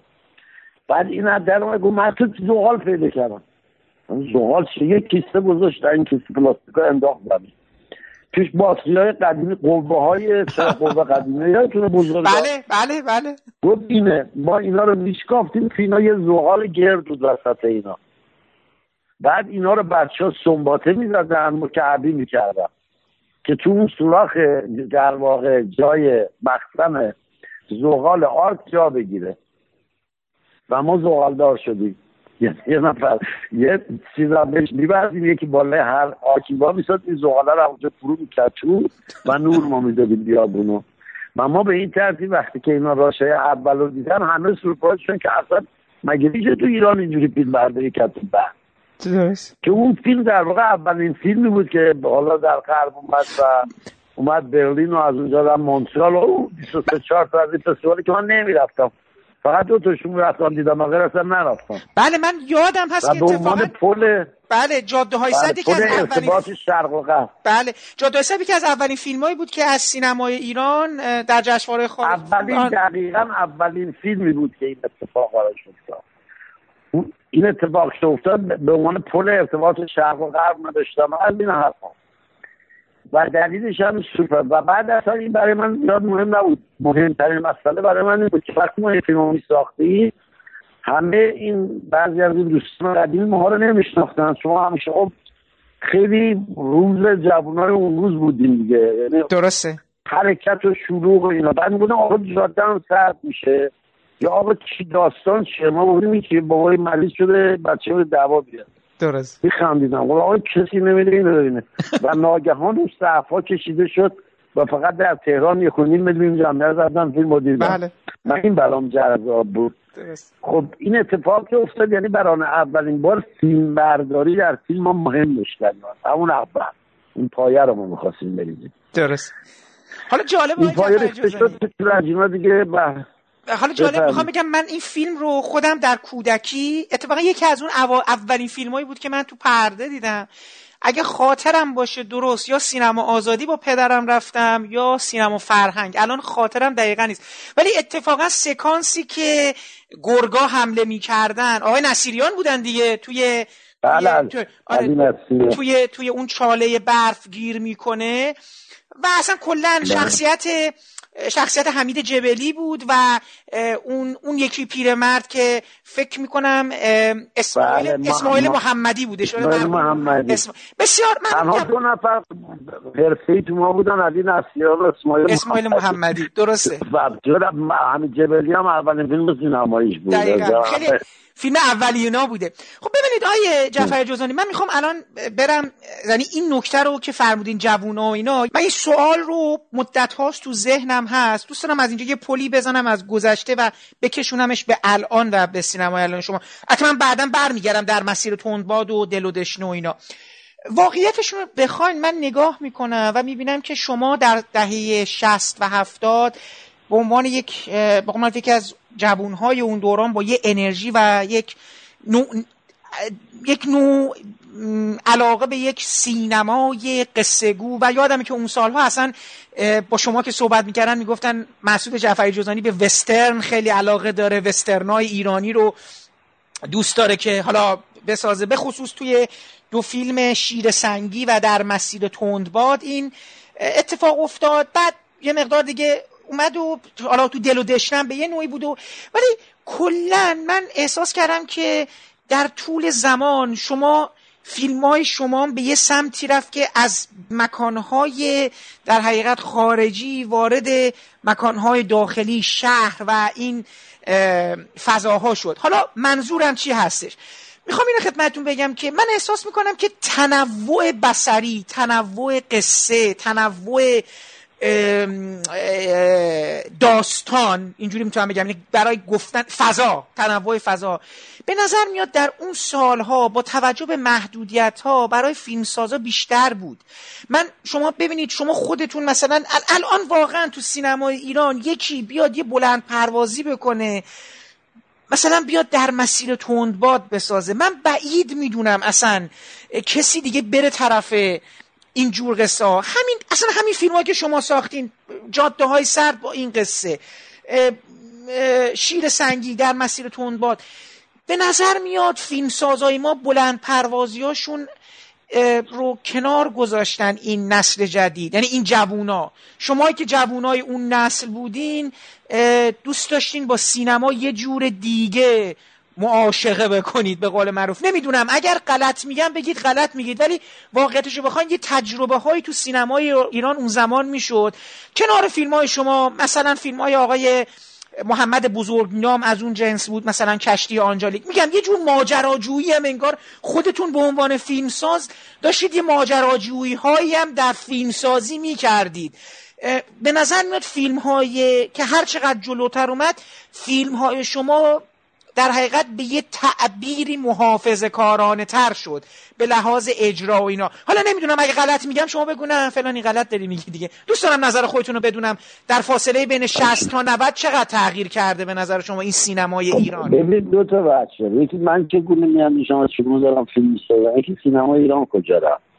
این ما یه سری موزل داشتیم در سینما پدید اومد سینما ایران ناگهان یه اتفاق بود یک انفجار بود که سینما در ایران واقعا پدید اومد نه اینکه قبل از انقلاب هم جرقه هایی داشتیم مثلا موج ها خوب بله. چند تا فیلم خوب بود اما بعد از انقلاب این به مرور یک اتفاق انداخت ظرف مثلا چند تا از ده سال نه وقتی ما رفتیم بیرون همه منتظر بودم و اون اتفاقا که حالا بپرسیم در کشورهای دیگه برای فیلم ها اتفاق افتاد بله. این اتفاقی که افتاد ما پر از انرژی بودیم. یک انرژی رها شده در یک جامعه که یک انقلاب کرده و به زم هر کدومشون فرهنگی منتها خب هر کسی از زم خود از زاویه دید خود به این نگاه می‌کنه.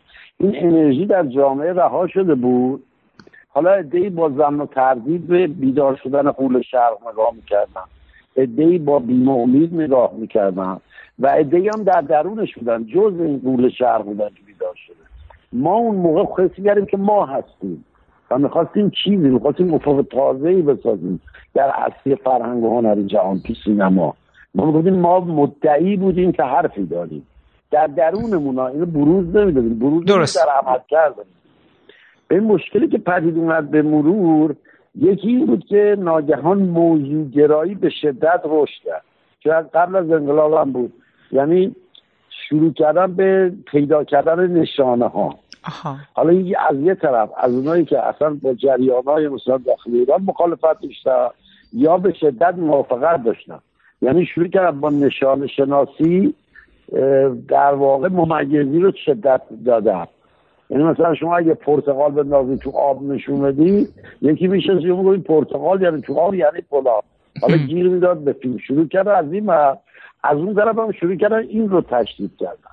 از این طرف هم فستیوال های خارجی شروع کردن به سطحی ترین و نازل ترین کارهای ما دقت زیاد کردن. به خاطر موضوعی چون موضوعی به مسئله نگاه می‌کردن. سینمای ما رو جدی نگرفتن. به معنی یک حرکت یک جنبش که به هر حال یک صنعت سینما داره به وجود میاد در یک جای دیگه دنیا. خب این اتفاقی که افتاد جوانای جویای نام بیشتر ترجیح می‌دادن. که یه مقداری با مخالفت یعنی کافی بود که مثل زمان اتحاد جامعه شوروی ها که من یادم مثلا هر فستیوال با جادای سرد و شیر ما می‌رفتی یه فیلم از شوروی اومده بود اصلا هر چه اگر نازل بود اگر یک اپوزیسیون یعنی یه نوع دید مذهبی یا چیزی توش این مورد تشویق قرار می‌گیره دلایل متعدد حالا به هزار دلیل. یا اینکه مثلا جنبه ببین یه سری جوونا شروع کردن فقط به این سطحی نگری و مخالف خونی برای اینکه مورد توجه دیگری قرار بگیرن نه ملت. ملت یواشاش نادیده گرفته شده. از همه طرف. هم از طرف جوانایی که وارد می‌شدن ترجیح می‌دادن. می‌گفت آقا رفت بریم اونجا. دنبال این نبودن که صفای مردم رو از اون طرف ضربه ای که نگرش غلط ممیزی سینما در بیش از یعنی شروع کردن به هی گیر دادن به همین حرفایی که زدیم درست. یعنی این اون طرف منفی بود. این طرف هم منفی. همینطوری یعنی از چند طرف به سینما لطمه خورد. سینما یک رشد منطقی و معقول طبیعی خودش رو ادامه نداد از اونجا. که بیاد طرف سینما باشه بعد بچه فرنگی داشته باشه بشه بیننده داشته باشه اقتصاد درش یک نقش داشته باشه بیننده مورد توجه قرار می‌گیره و این احساسی که می‌خوایم گستره تهدشت ایران رو به نمایش بذاریم می‌خوام همه جاش دیده حس بکنیم که هر کسی می‌خواد متفاوت در نگاه باشه اما چون می‌تونستیم از طریق یه مقداری بعضی وقتا منفی خونی یا یه مقداری دیدن چیزای سطحی تر ارضا بشه حتی اگر مثلا این بود که یه مدتی بی خودی مثلا گیر می‌دادن یه فیلم نمایش نمی‌دادن الان گاهی میشه. باید هم به این فیلم ضرر زدم هم به یعنی ضرر در ضرر بود. بعد خود به خود یه نوع تناقضی به وجود اومد بین اون حرکت و جنبش. انرژی رها شده استعدادهای واقعی در داخل کشور برای ساختن یه سینما.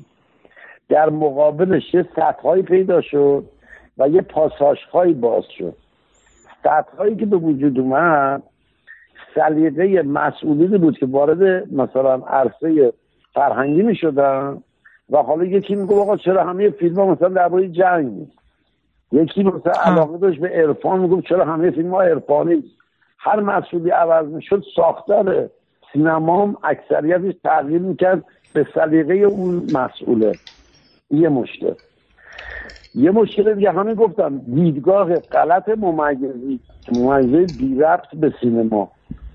و دخالت های بیجا در سینما و به مرور انحصاری کردن پخش در سینما. یعنی به مرور خب یه سری رفتن خب فیلم اینجوری میشه شروع کردن. به زد و بند و اینا حالا بستگی داشت یعنی از نظر اقتصادی این برم لطمه زد. از اون طرفم یک پاساژهای باز شد که شما می‌دونید مثلا با ساده ترین نگاه که اینو ما دنبالش بودیم که زندگی مردم رو مردم خود نفس خودشون رو پرده ببینن. حس کنن که دیدن حس کنن جامعه خودشونه. حس کنن زندگیهاشون جریان داره. ممکنه با عنصر خیال در آمیخته و سینما شده. اما احساس می‌کنم از خودشون بیگاره نیست. این یواش مردم این نفس خودشون رو روی پرده حس نمی‌کردن. یواش بیگانگی اومد. دور شد از سینماگرای ما. به این دلیل سینمای ارزون اومد وسط چون می‌شد مثلا با یه فیلم مثلا که به هر دلیلی موضوعی مورد توجه یک گروهی چه این بر چه اون بر چه با هر نکرشه یه سیاسی زده وارد بازار بشه. که حالا اگر مردم نمیرن ببینن هر کسی یه بهره برداری یعنی جوانای ما یه بخشیشون وارد پاساژش شدن هیچ کدوم موفق شدن چرا؟ برای اینکه اگر ساده ساده باید به اوج برسه کسی که ساده می‌تونه فیلم بسازه. قبل از به اوج برسی وقتی ساده بگیری ساده لوحانه محسوب میشه. چون فیلم قوام نداره ممکن. ولی مثلا بعضی از فیلم بود که به شدت ساده لوحانه بود من با کمال تعجب میدیم. خب این داره یه موفقیت های بیرون از کشور شده. دلایلش هر چی بود واقعا من نمی‌دونم چون همه عمرم درس کنم تحلیلش میدارم این چی به غیر از مثلا اینکه برای خودتون چطور بود آقای جعفر این که فضای سینما شما شما من احساس کردم دیگه ببینید آخرین فیلمی که به نظر میاد که در البته خب من در مورد سریال شما صحبت نمی‌کنم یه زحمت پنج ساله اصلا اون یه بحث دیگه در مورد چشمه باد که متاسفانه منم در من از ایران اومده بودم بیرون. بخش های چندین قسمت اول سریال رو دیدم اینجا. بعد دیگه آدم بعد ایران باشه دیگه اون سریال رو درست ببینم من متاسفانه نشد پیگیری کنم. ولی متوجه شدم که برای همون سریال هم اون زمان شما خیلی انرژی و سر هزینه و تلاش فراوانی کردی. ولی می‌خوام بگم تو خود اولا تو سینمام شما فاصله بین فیلماتون مثلا یه دو سه سال سه سال بود. مثلا من من فکر می‌کنم بین دل و دشنه و بلوغ دوباره چهار سال اتفاق فاصله افتاد. بعد اون یک مرد یک خرس بود و میگم اینا هی یه جور فاصله بود و من احساس می‌کنم شما هی از اون جهانی که اول شروع کردید و به زعم من حتی بهترین فیلماتون همون در مسیر تونبار شیر سنگی اونجا قرار می‌گیره اون از اونم دیگه خودتونم به عنوان مثل انگار یه مقدار خسته شده باشید وارد شهر میشید سعی می‌کنید با جوونها دیگه فیلم بسازید به روز در مورد وقایع روز بسازید که خب بلوغ و بعدها ایران برگر و, و فیلم امسالتون هم که پشت در سکوت درست پشت دیوار سکوت. پشت دیوار پشت دیوار سکوت. پشت دیوار سکوت که این ستا هم از اون چیز میشه ولی میگم من واقعا اون سالها یه آدمی که مثلا بتونه یه قصه حالا در فضای تاریخی با همون هایی که می‌گفتن میگن وسترن می‌گفتن اون زمان می‌گفتن شما خیلی به وسترن هم علاقه دارید و اینا. دیگه کسی نرفت. من اصلا نمی‌بینم حتی تو جوانای امروز جدا از اینکه حالا سرما به نظرم حتی دیگه ما مسئله سرمایه هم پیدا کردیم. اینا هم باید هزینهشون رو برگن دیگه زیادم نمیرن مثل این که طرف این چیزا که خب البته می‌خوام ببینم برای خودتون چه چیزی حادث شد که دیگه سعی کردین فاصله بگیرین از اون جهان؟ من سعی نگرم فاصله بگیرم. به ما با روح زمان حرکت آها درسته.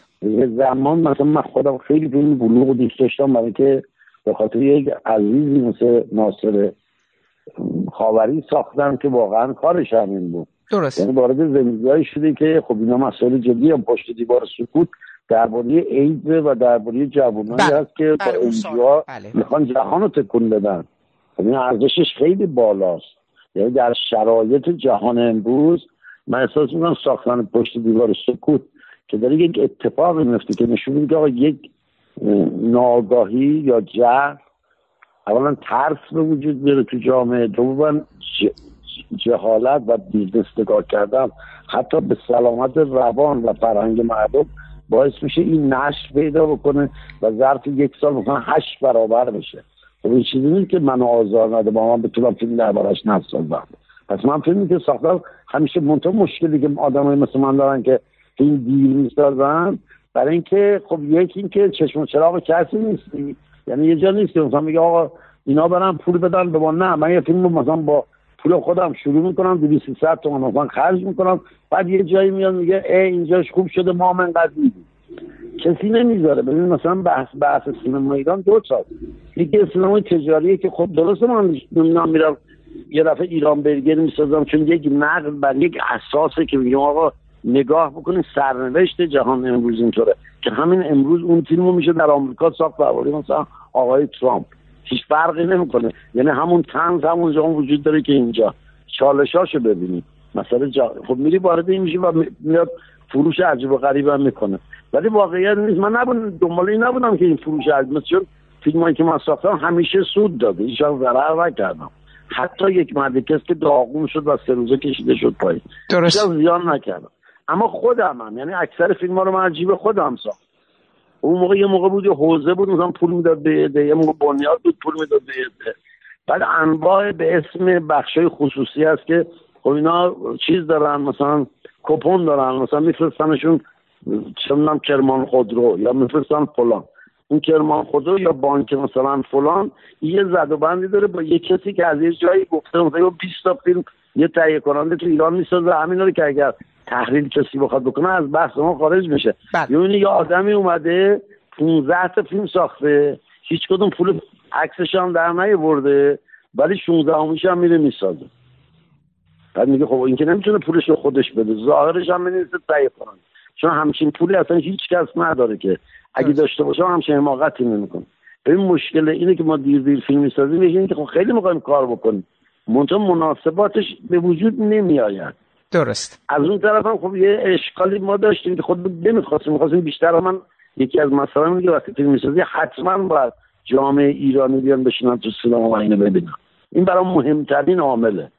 یعنی اگه من فیلمی که بسازم اون قش تماشاچی رو که مخاطبی رو که هدف گرفتن نیام تو سینما این برای من شکست بزرگی.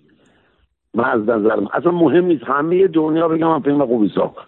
برام این مسئله دوم اهمیت اول اهمیت اینه که من یه هدفی گرفتم دلم می‌خواد به اون هدفم برسم.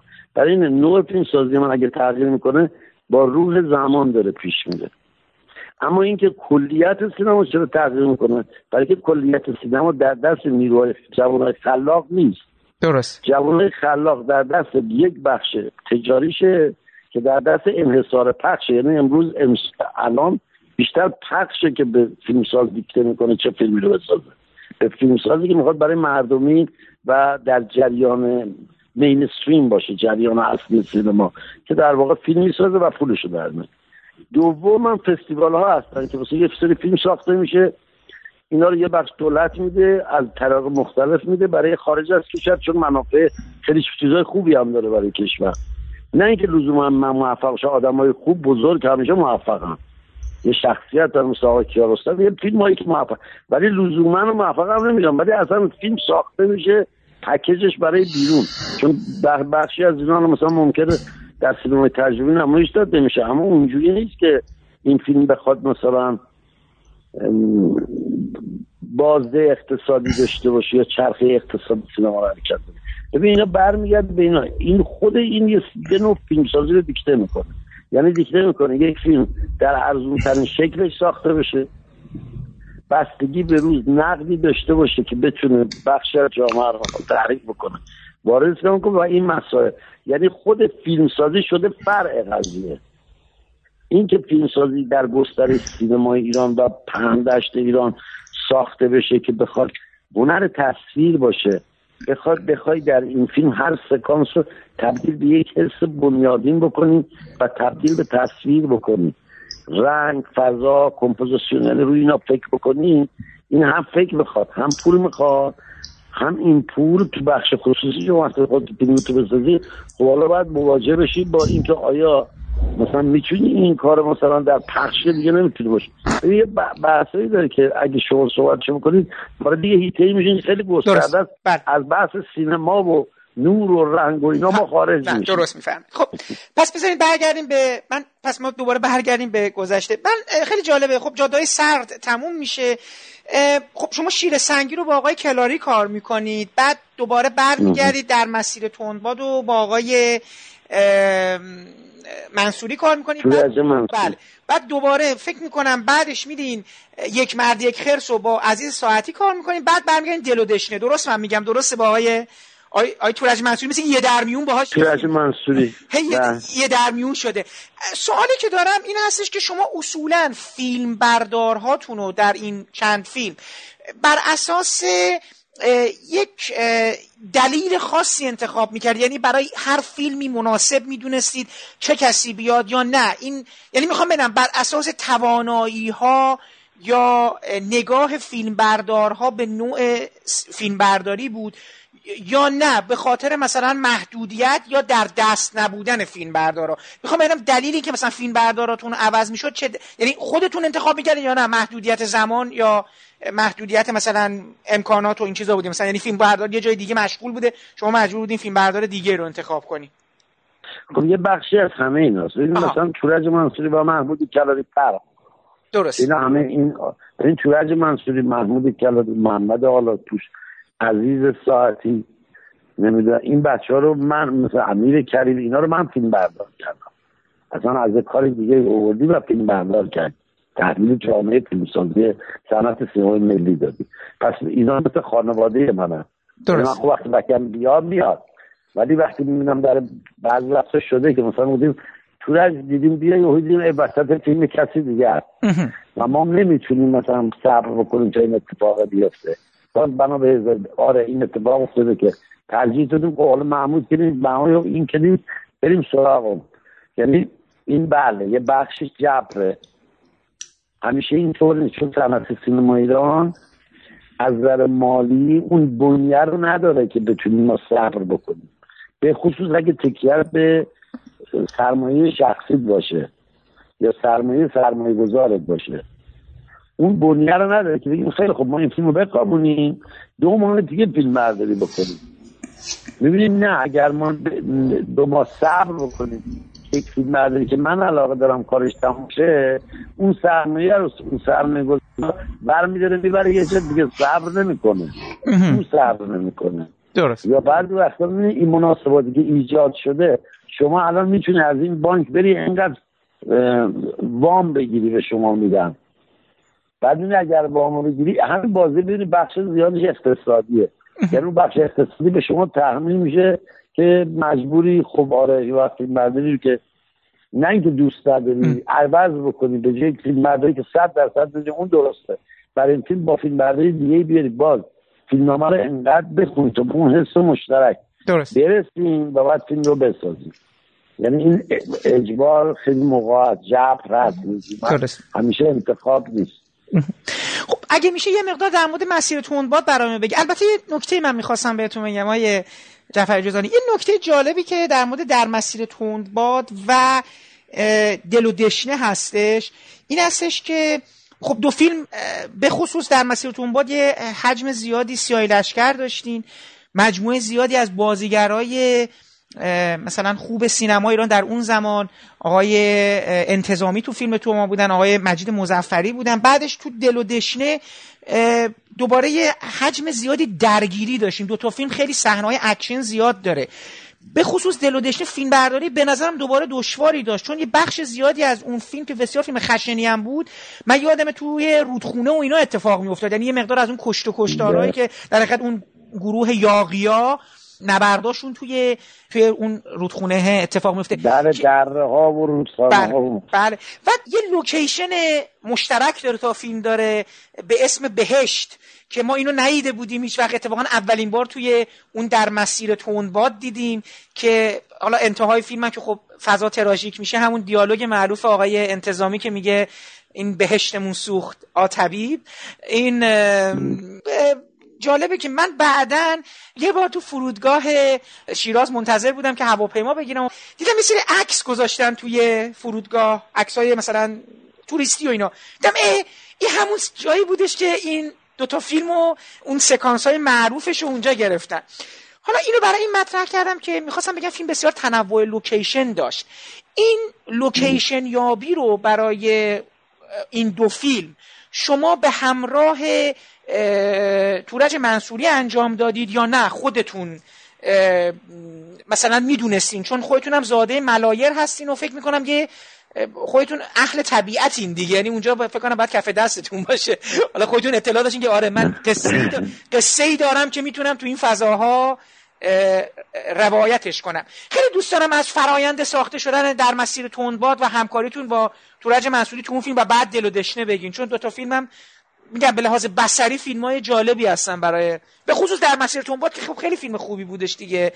هنوزم به نظرم فیلم خوبیه. احساس می‌کنم البته. تشکر ببینیم واقعیت اینه که خب انقدر ایران دوست دارم و انقدر از کوهای کردستانش گشتم که ما اصلا ایدیاتی هستیم جد آبادی و عشق به این مجذوب کوهستان هاشو می‌شناسم جنگل هاشو تو در چشم باد حالا اگه دیده باشین شمال رو ما اونجوری بله بله, بله اون سکانس من چند قسمت اول دیدم که میرزا کوچی خان و اینا بودش بله, بله. شناخت دقیقی که از لوکیشن های مختلف در کشور داری ولی به هر حال وقتی فیلم می‌سازی میگی که میزونی باز انتخاب می‌کنه اتفاقا بهشت گم شده ما یه سکانس داشتیم به اسم بهشت گم شده. بعدها ده سال بعد که من رفتم اونجا دیدم همینجا توی شیراز گذاشتن تور و بهشت گم شده. تور یک روزه به بهشت گم شده.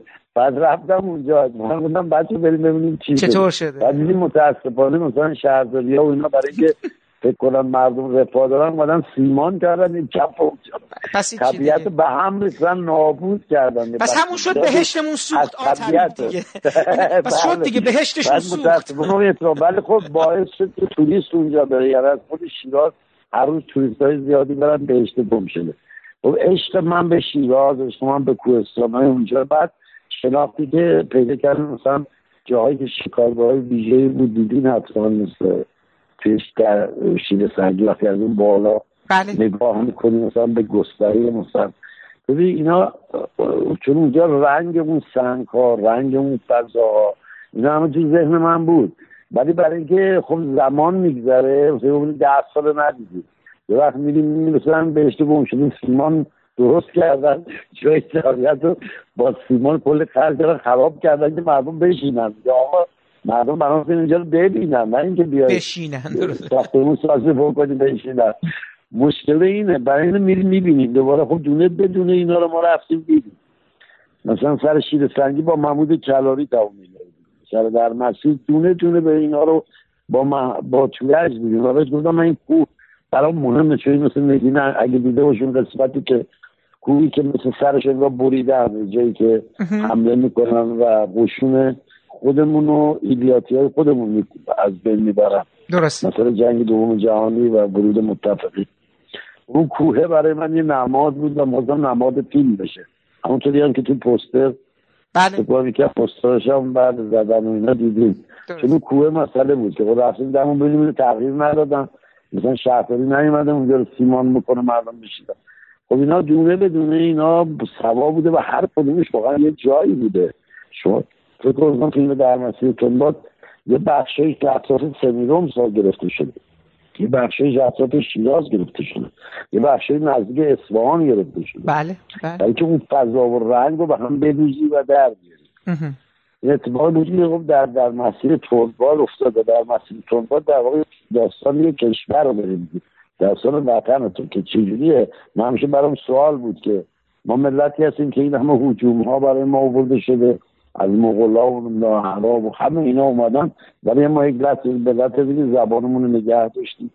و داره یک فرهنگ ویژه هستیم داره داد ستن یه دو فرهنگ هنوز بخشی بومی خودمون هستیم. و در مسیر تنباد یعنی قصه این بود. اینکه این اجزا مثل این سلولای بدنی هستن که در همه جا. از اون پزشک بگیریم تا اون ایدیاتی بگیم تا اون افسر مثلا غیره اینا جمع میشن انگار دست به دست هم میدن مثل سلولای های سفید خون می‌دونن که حمله می‌کنن در واقع به میکروبی و کشور رو نگه دفاع می‌کنن از این بدن. هر که به شکل خودش حتی اون تاجر برادر تاجر مسلکی که میاد در اینا من خودم قصه و این نمودار باید توی بستری که ساخته می‌شد و لوکیشن هایی که ساخته می‌شد درست. این حس رو بده ترکیب قاب بندی.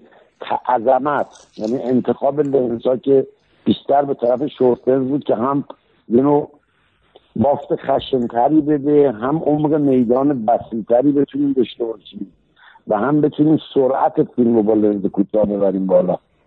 و شاید حالا میگم رسر به همین دلایل اسب و نمی‌دونم این نگاه لنزای کوتاه و گستره نگاه تا بینهایت و رنگ آمیزی اینا بود دلایلی که شاید حرفایی که می‌زدن. منتها اون داستان دلیلش بود که بله دونه دونه به اینا رو ما با تورج می‌رفتیم. حتی مثلا ریزکاری هایی که تو بازار بود که الان نیست. بخش بازاری که تظاهرات می‌کنن بله. این درش کن. بله از بله. شهر درش کن بله. اینا تو بازار واقعی ما گرفتیم. منتها با استفاده کردن از زاویه ویژه و مثلا پنهان کردن جاهایی که میشه پنهان کرد از دید. اونایی که خراب شده یا تغییر داده ما تیکه های ساخته بودیم. و اون تیکه هایی که رسته بود رو پیش ساخته بود با یونولیت و رنگ شده. روی اون جایگاه قرار می‌دادیم فیلم رو می‌گرفتیم بعد برمیداشتیم. این نبود که دکور ما نداشتیم تو اون فیلم. یعنی دکورمون هم بود. جای واقعی بود. درست. ایرانی هاشو دوباره ساد نقاشی می‌کردیم. دوباره سازی می‌کردیم. وصل می‌کردیم. فیلم برداری می‌کردیم. بعد همش تو واقعیت خود جامعه اتفاق افتاد. درست. که کار سختی بود. سختی بود. الان فکر کنم نشد نه فکر اصلا فکر نمی‌کنم که میگم که گفتم دیگه بعید می‌دونم کسی اصلا دنبال این چیزا بره. خب ببینید آیه جعفر جوزانی سوالی که دوست دارم بپرسم که اگه میشه مقدار در مورد خصوصیات جدا از فرمودین که در مورد کار با نور و اینا فکر می‌کنم آقای منصوری آدم بسیار انعطاف پذیری هم باشه. چون با شما در اون سبک کار کردن بعدا بعد از اونها میرن با آقای مهرجویی در مجموعه از فیلم ها مثل هامون بانو کار می‌کنن و بعد مهمان مامان که دیگه خب اصلا دوربین رو دست و اینا اصلا چیز می‌کنه. بعد با, با آقای کیمیایی تو دو تا فیلم سیاسفید کار می‌کنن.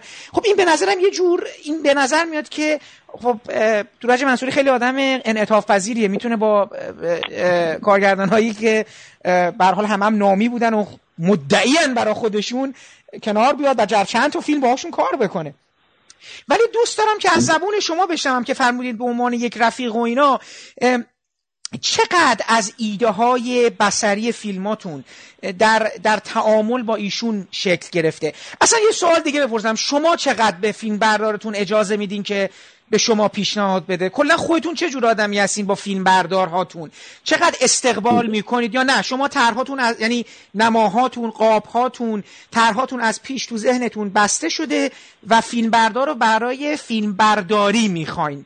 زیاد شخصیت مثلا چیزی ندارید. به نظرتون تصویر یعنی تصویر تو ذهن شما تموم شده است. شما یک فیلم بردار می‌خواین که تمومش کنه براتون. دوست دارم بدونم شما از فیلم بردارتون چه می‌خواین. حالا در رابطه با آقای تورج منصوری مثلا توضیح بدین که این چندین سوال شد من بچه میگم. من اولا خوشحالم. به من اینو در وجود تورج این جادوگر نور رو دیده بودم. من اولین کسی از تورج رو مجبور کردم. هیچ کاری دیگه نکن فقط برداری بکن تو. فقط نور بده فقط مدیر فیلم برداری بشه چون اول شدهش کارهای دیگه می‌کرد حتی رفته بود دفتر کارگردان بله بله بله. حتی بعد یکی دو تا فیلم کارگردان می‌کرد. ولی تورج منصوری ذاتا طبیعتا یه فیلم برداره تورج منصوری گفتم با نور جادو می‌کنه و این کلمه جادو رو به معنی وسیع کلمه من به کار می‌برم چون یه حس بنیادی ببین وقتی ما داریم میگیم که با فیلم بردار یا تورج منصوری ولی منصوری درک به یک درک عمیقی می‌رسه. از فیلمنامه با کارگردا. یعنی ما اینطوری کار می‌کنیم کردیم. اصلا اینطوری چه یاد باشه اولین کارش تو با من کرده و تقریبا آخرین کارمون فقط این آخرین نشد. چون داشت با خانم میزانی کار می‌کرد. درسته. ما پشت دیوار سکوت و ساختیم ما عادت دارم با فیلم بردار اول میشیم فیلمنامه رو می‌خونیم. بعد میایم هر که سبا فیلم رو می‌خونه بعد میایم میشینیم با هم. حالا دوباره فیلم رو می‌خونیم. هر کسی حسش رو بیان می‌کنه. ما اسم بعد با هم انقدر حرف می‌زنیم که یک ترکیب رنگی ویژه می‌رسیم که بتونه روح فیلم رو تجلی بده. که یک با هم حرف می‌زنیم.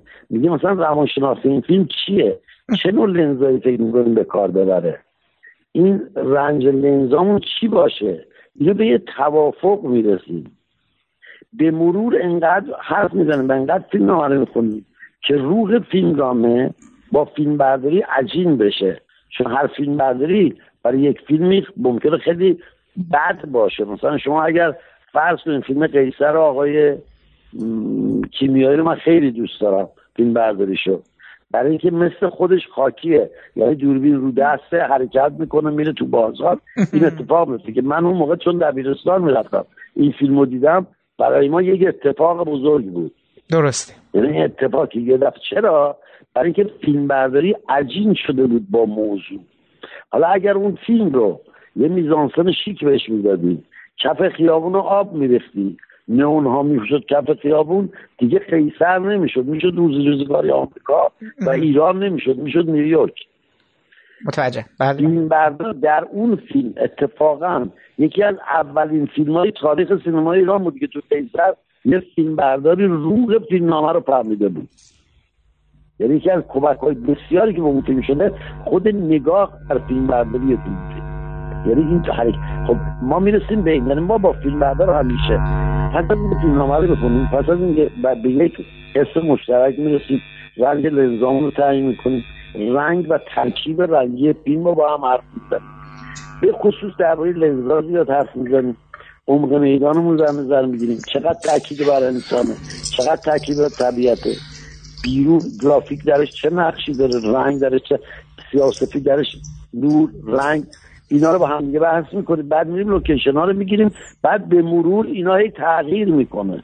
یعنی خود ما مثل یه موجود زنده ای میشه که خیلی ارگانیک برخورد می‌کنه. اینکه از پیش تعیین بشه این کاری که معمولا اینجوری کار صنعتیه. یعنی شما خب یه کار انجام میدیم بعد روتین دستیارت هم می‌تونه انجام. ولی اینجوری نیست. ما فیلم مثلا در حد مثلا که چون اون سیاه لشکر وحشت رو دو هزار نفر پنج هزار نفر مثلا مثلا در چشم بادم. بله. همه اونایی که من شب نوشتم نشستیم هر زدیم بارها شده که وقتی می‌رسی لوکیشن اصلا اون روز قبلش رفتیم اونجا آفتابی بوده. حالا اومدیم می‌دونی که یه ذره گرد و خاک بلند شده. شما تو قرماپزون مثلا تو قرمشهر بودیم یه دفعه اون کاغذها رو پاره می‌کنه میریزی دور زمین زمان فضا با تو حرف می‌زنه. یعنی حالا فیلم بردار انقدر با هم حرف زده که یکی میشید مثلا تورج باشه قطعا بدون یه نگاه به ما می‌کنه میگه می‌دونم چی میگی بس. ببینید لنزشو می‌ذاره حرکتش شروع می‌کنه. برای اینکه اونها ارگانیک حس می‌کنه. شما کلیت فیلم رو حس می‌کنه کلیت فیلم رو وقتی حس می‌کنی و می‌دونی می‌دونی این شاکلش چجوریه آناتومی این فیلم کجاست کجاش نمی‌تونه نمی‌تونه اینو با هم باید همخون باشه باید هماهنگ باشه. بدنی فیلم برداری. که بتونه روح این فیلم رو تجلی بده بتونه در واقع فیلم مگر چیزی غیر از اینه که مانیفست اجزاست. اجزا مگر چیزی غیر از رنگ و نور و گرافیک و کمپوز کردن و دیالوگ و حرکت و بازی و مجموعه از این خب این اگر این کوچکترین اشکالی در آناتومی فیلم باشه که این کلیت از فیلم برداری تا حرکت و بازیه روح فیلم تجلی پیدا نمی‌کنه. فیلم خوش میشه. فیلم می‌خوره زمین اصطلاحا. برای این با فیلم بردار ما اینجوری کار می‌کنه برای اینکه تورج اصلا اینجوری فکر کرده و اینجوری تربیت شده. وقتی هم میره پیش سر هامون خب پشت صحنه ما یواشکی با هم همیشه در رابطه بود. خب این فیلم رو خوندن آره خب میشه این گپ میده بودن چیکار میگه میگه این فیلم رو خوندم. باید من کاری کنم این فیلم حرکت بکنه. این دوربین دائما باید حرکت بکنه. مثلا سر اینکه مثلا خب یه دفعه دیدیم اون فیلم برداری بود با کل کار آقای مرجوی قبل از اون متفاوته. درست. یه دفعه یه حضوری میاد تورج فیلم نامه رو خونده و حس می‌کنه این دوربین اینجا نمی‌تونه. این همینطور مثل این پریشان حالی و این روانکاوی که خود این شخص و این اودیسه که خود هامون در درون خودش طی می‌کنه و میره جلو حس می‌کنه دوربین هم مثل اینه. یعنی دوربین جای اونه. دوربین هم همین تجسس رو در میری داره می‌کنه. دقت بکنه به فیلم برداری اون کار. یعنی نوع فیلم برداری برای اون فیلم رو پیدا می‌کنه. بله. که روح اون هامون رو تجلی میده. برای این فیلم مهمی میشه. متوجه هستیم یعنی تورج این تربیت شده پس خیلی طبیعیه. حالا وقتی میره مثلا با یکی دیگه کار می‌کنه باز اون فیلم نامه و کارگردان. میگه بعضی وقتا میگم تورج جان به فیلم ساخته. میگم تورج جان این چرا اینجوری میگه ببین با این آدم نمیشه کاری کرد. این آدم خوش گیر داره میگه از صبح مثلا ما رفتیم اونجا حتما باید تا عصری مثلا چهار دقیقه فیلم بگیریم. بعدم میگم همون اینجوری میگه بگیر. من میگم خب بیا آقا بگیر. دیگه مجبوری. یعنی یادت باشه ما هممون اینجوری نیست. ولی با ماها که کار کرده و با کسایی که کار کرده و شاخص در اومده برای که طولش خودشه. طولش خودشه چون می‌فهمه که اصلا گاهی فیلم برداری بسیار زیبا می‌تونه فیلم رو داغون بکنه. وقتی یکی بیاد بیرون به من بگه که به فیلم این فیلم برداریش خیلی خوب بود یعنی زده بیرون. یعنی ربطی نداره. بعد بگه فیلم خوبی بود. درست. می‌دونی مثل بافت فرشه باید بتنه تو هم. بعد همخون فیلم برداری نوع فیلم برداری باید جنسش با جنس فیلمنامه با جنس اینا یکی بشه. و تورج کسی که من فکر کنم خیلی شدت به سر فکر می‌کنم خیلی سر نترس و میگم روحیه ماجراجویی هم داره دیگه. میگم اصلا به نظرم گرفتن فیلم اصلا آره اصلا به نظرم گرفتن باشه ما بچهای اون برای بله. انقلاب و شلوغای بله. چیزی دیگه. اصلا ما روحمون صد سالمون اگه زنده باشیم همین شلوغی ها رو همین ماجراجویی در خونمونه. نه من می‌خوام مثلا اینو اینجوری بپرسم ازت مثلا فیلم بر... به نظر من فیلم برداری دل و دشنه اصلا فیلم برداری خود پروسش کار سختی بود. چون میگم دور بعد یه جایی. قرار می تو رودخونه اینا گرفتی. فکر کنم مثلا تو آب داشتی یه سری سکانس ها رو می‌گرفتین دیگه درسته؟ اصلا بالای کو تو قارا مثلا. بعد حالا ببین ما یه چیز خنده‌داری براتون میگم در مورد درودشنه درودشنه ما دوربین نداشتیم. من می‌خواستم اصلا این فیلم اسکوپ باشه. بله. اینکه اون حالت یادآوری از اون دوران بکنه. سینما اسکوپ. درست خب خب تنها دوربینی که ما داشتیم این کارو می‌تونستیم باش بکنیم یه دوربین سی پی بود دیگه. یه دوربین آمریکایی قول پیکر می‌داد این دوربینا رو باش کار کرده. بیچل دوربین قوله سنگین به شدت. سنگینه. به شدت بد دسته و به شدت حملش و ایناش خیلی سخت. الان خب دوران دیجیتال شده دیگه این حرفای کمدی به نظر میاد. درست. و بعد رنگی که برای اون در نظر گرفتیم. برای اینو فیلم اون کار خیلی مشکل بود. یعنی اصلا این که همون میگم الان چون با دیجیتاله مثل زمانی که با کامپیوتر اومده من یه وقته انیمیشن مثلا با موم ساختم بله. سالهای قبل از انقلاب اینا. خب ولی اونو ما با دست حرکت دادیم حرف می گرفتیم. الان با کامپیوتر می‌زنم ولی اون تیکای اون موقع یه حس دیگری میده. وقتی دربارش الان حرف می‌زنی خیلی فرق می‌کنه. اینکه نگاتیو چیه؟ دوربین چیه؟ سنگینی وزن چیه؟ اصلا هر چراغی که ما استفاده می‌کردیم یعنی چی؟ درست. این سنگینی این چراغ یعنی خودش یه پروسه است یه اتفاق بود اون موقع. و تورج منصوری و من ببین این عشقی که ما داشتیم برای این اتفاق برای این اتفاقی که بندازیم اتفاقی که باور کردیم که یک سینما ما می‌خوام پدید بیاریم. من آرزوم همیشه این بود حالا اون از اون اول. بگم تورج اگه اسم ما رو حذف کردم اگر صدا رو بستم هر کی این فیلم رو دید باید بفهمه این فیلم ایرونیه این نه به من یه شوونیستیه نمی‌دونم احمقانه و چیز گرای منطقی و جغرافیایی گرایی. به عنوان اینکه بازتاب یک فرهنگه. جوهر یک فرهنگ رو داره میده به این معنی. آرزوی ما این بود که چنین سینمایی پدید بیاد. مت- متاسفانه اون موقع ما فکر می‌کردیم که خود ماییم که تصمیم می‌گیریم. ولی وقتی که قدرت رو از دست ما تازه فهمیدیم که نه بابا ما فقط یه فیلم سازیم و بعد هم یهویی می‌بینیم مثلا خب اتفاقایی میفته سیاست ایجاد میشه که اصلا سینما از دست خارج میشه. مثلا الان خود من هر ده سال یه دفعه پنج سال یه دفعه این دفعه سه چهار تا سال بله شد. بله. موفق بشی یکی رو بیاری دوزار ازش بگیری یه فیلم بسازی. ولی می‌بینی مثلا همینجوری فیلم ساخته بشه ببین اینا اتفاقایی که برای که سرات سینما اینا شکل طبیعی پیدا نمی‌کنه برای این دخالت های بیجاست. برای تزریق پول بیجاست به جای غلط سینما. درست. این اتفاقات که گاهی مثلا امثال تورج و اینا رو یارو تورج اون روز اون دفعه سر همین قضیه خب گفتم تورج یه ما سر کن ما بریم این فیلم رو بگیریم. من اینقدر کم داریم اگر اینا بیان بقیه پول رو بدم فیلم رو می‌سازیم. تورج یه جایی بود که گفت ببین چون یاد باشه یه بودی فیلم برداری یه گروه فیلم برداری دنبالش و اینا باید زندگیشون رو بکنن. اینا که جای حقوق نمی‌گیرن که اینا که بیمه نیستن که. درست.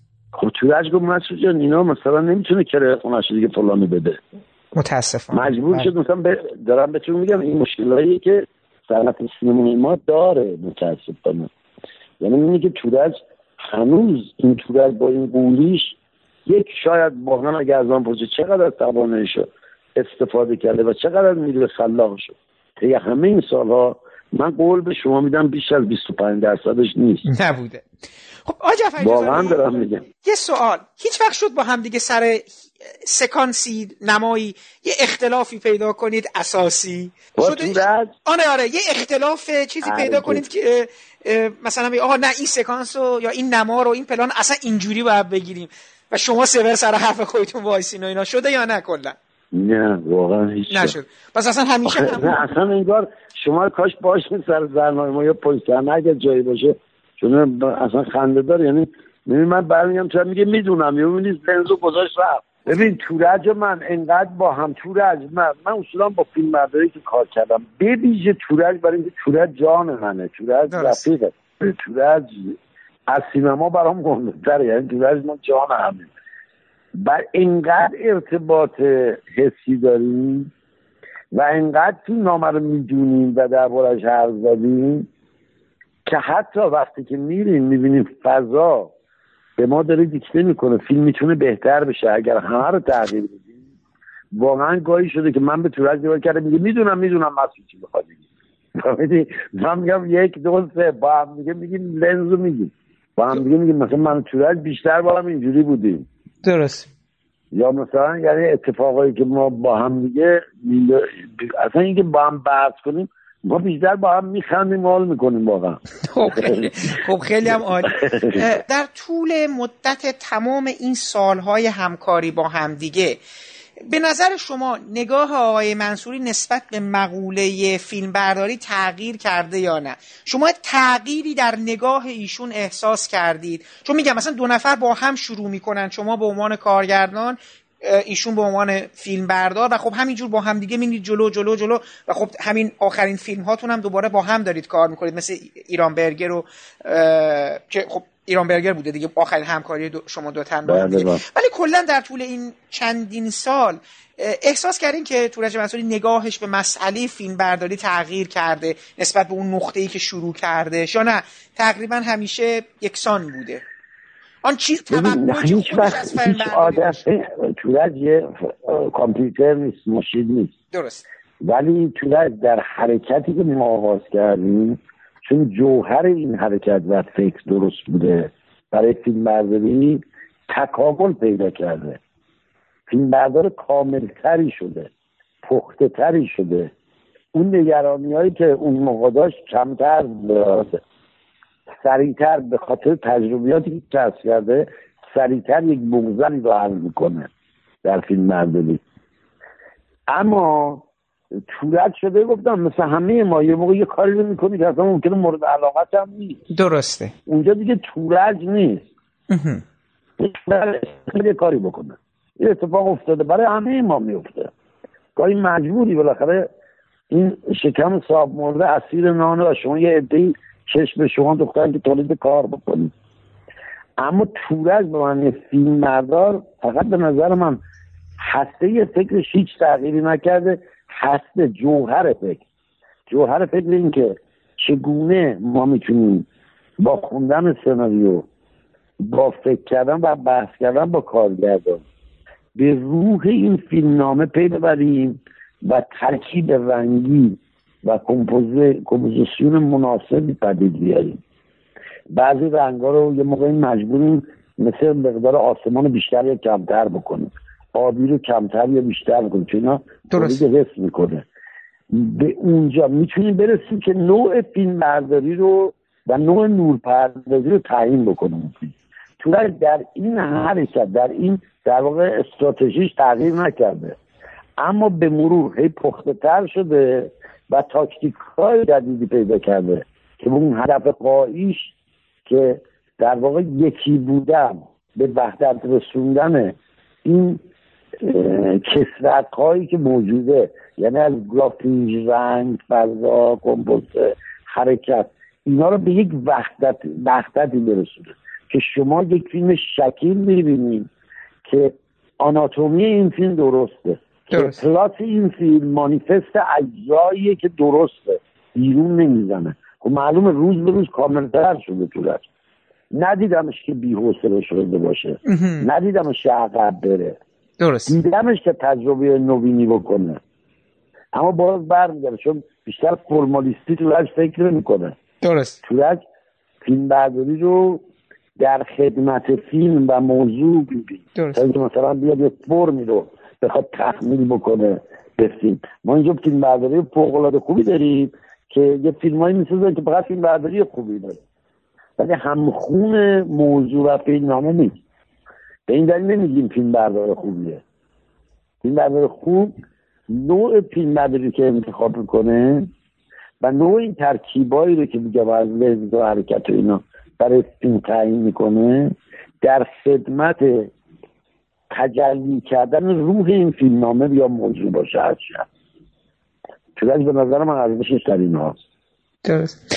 محمود کلالی هم خیلی موقع همین ویژگی رو داره. درست. آیا جعفر جزانی یه سوال. این پروژه ناکام و ما امیدواریم که زودتر بشه کوروش به کجا انجامید؟ اینو دوست دارم در انتهای گفتگو من؟ آره آره. عاشق اینم که اینو نامه رو خوندیم شما نه نه من نه من چجوری می‌تونم دسترسی داشته باشم به فیلم؟ نه. کتاب اول بگیریم بخونیم دیگه چون اینجا البته میگم به سرعت عجیبی همون روزگاه در عرض مثلا یک ماه فروش رفت. خیلی عجیبه برای فیلمنامه احتمالا چاپ دومش باز هم روزگاه بشه ببینید فیلمنامه کتاب اول اومده تو جامعه به شدت تحویل گرفته شده. آرت بوک و سیکرت بوک که رو تعیین کردیم از 400 خورده یک میلیون تومان. هر سال رو دست من گذاشته. منتها همه اینا هزینه هایی که من با کار کردن این طرف اون طرف و با کمک بخش خصوصی آدمایی که بخش خصوصی هم تعیین چون کمکی وجودی وجود نداره. متاسفانه سرمایه داره ایرانی هم مثل سرمایه داره با فرهنگ زیادی نیستن.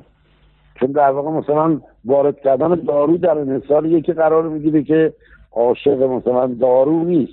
حالا یه جایی بوده یه رانتی گرفته این کار انجام این مشکلی که ما داریم اینه. یعنی این نیست که بیاد کمک بکنه به این کمک بکنه به عرصه هنر.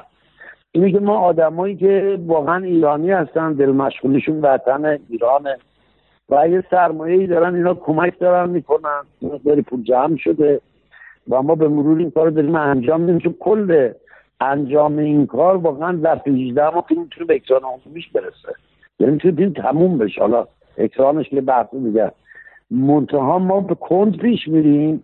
که مثلا من با مثلا ایران برگر که فروش کرده بقداری پولی که اونجا بودن اینا.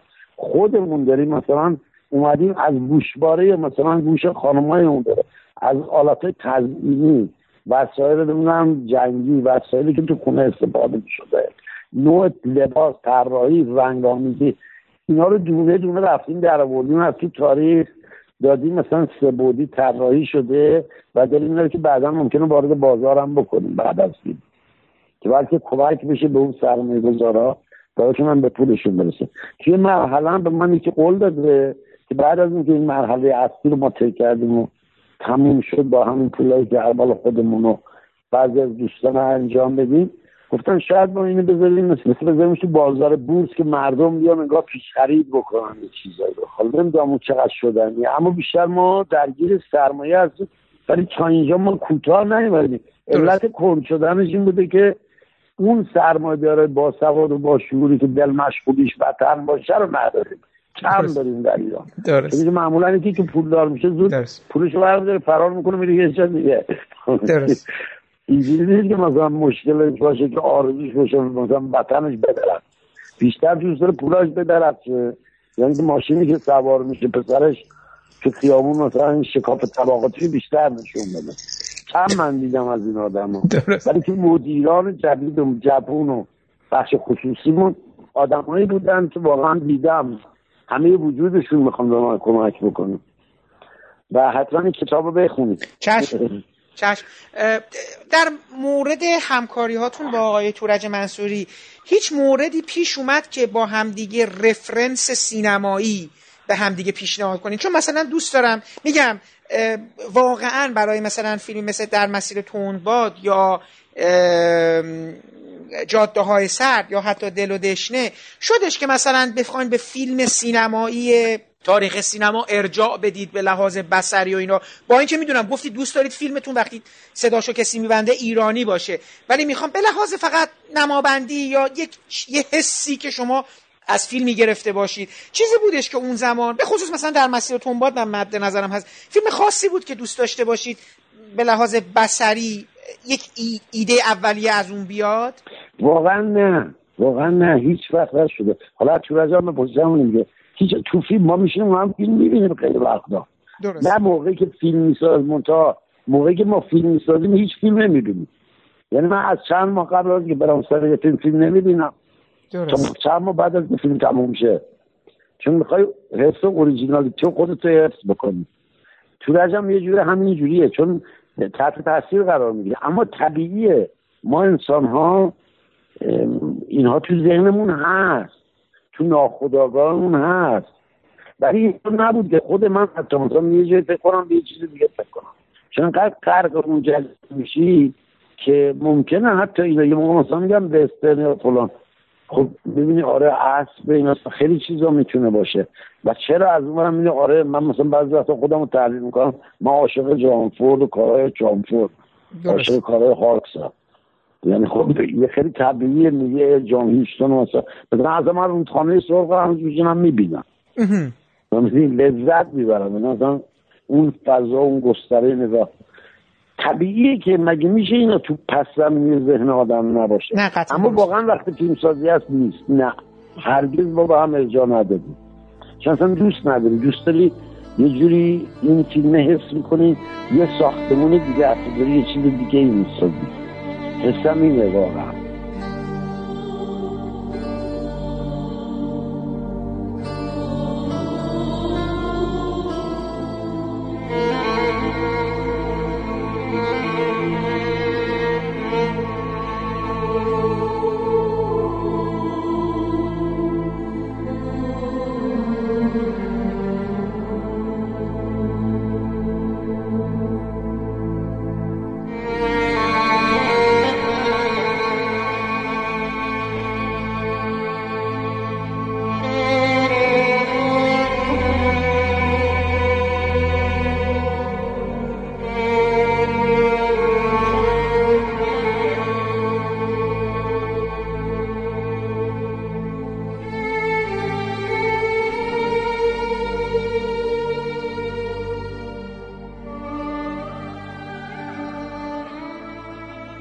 پادکست هم همینجا به پایان می‌رسه و من امیدوارم شما از صحبتهای آقایان تورج منصوری و مسعود جعفری جزانی استفاده کرده باشید. برنامه بعدی پادکست ابدیت و یک روز به سخنرانی آقای سعید عقیقی در سینماتک موزه هنرهای معاصر اختصاص داره که چندی پیش به مناسبت نمایش آثار آلمانی زبان سهراب شهید سالس صورت گرفته بود. پیش از خداحافظی باید از زحمات آقای محمد شکیبا که تدوین این پادکست رو به عهده داشتند تشکر کنم و برای رعایت نصف نیمه حق معلف از قطعات موسیقی که در این پادکست از آنها استفاده کردم نام ببرم. موسیقی تیتراژ با عنوان رقص گدایی از ساخته های گروه کلزماتیکس هستش و برگرفته شده از آلبوم موسیقی جنزده.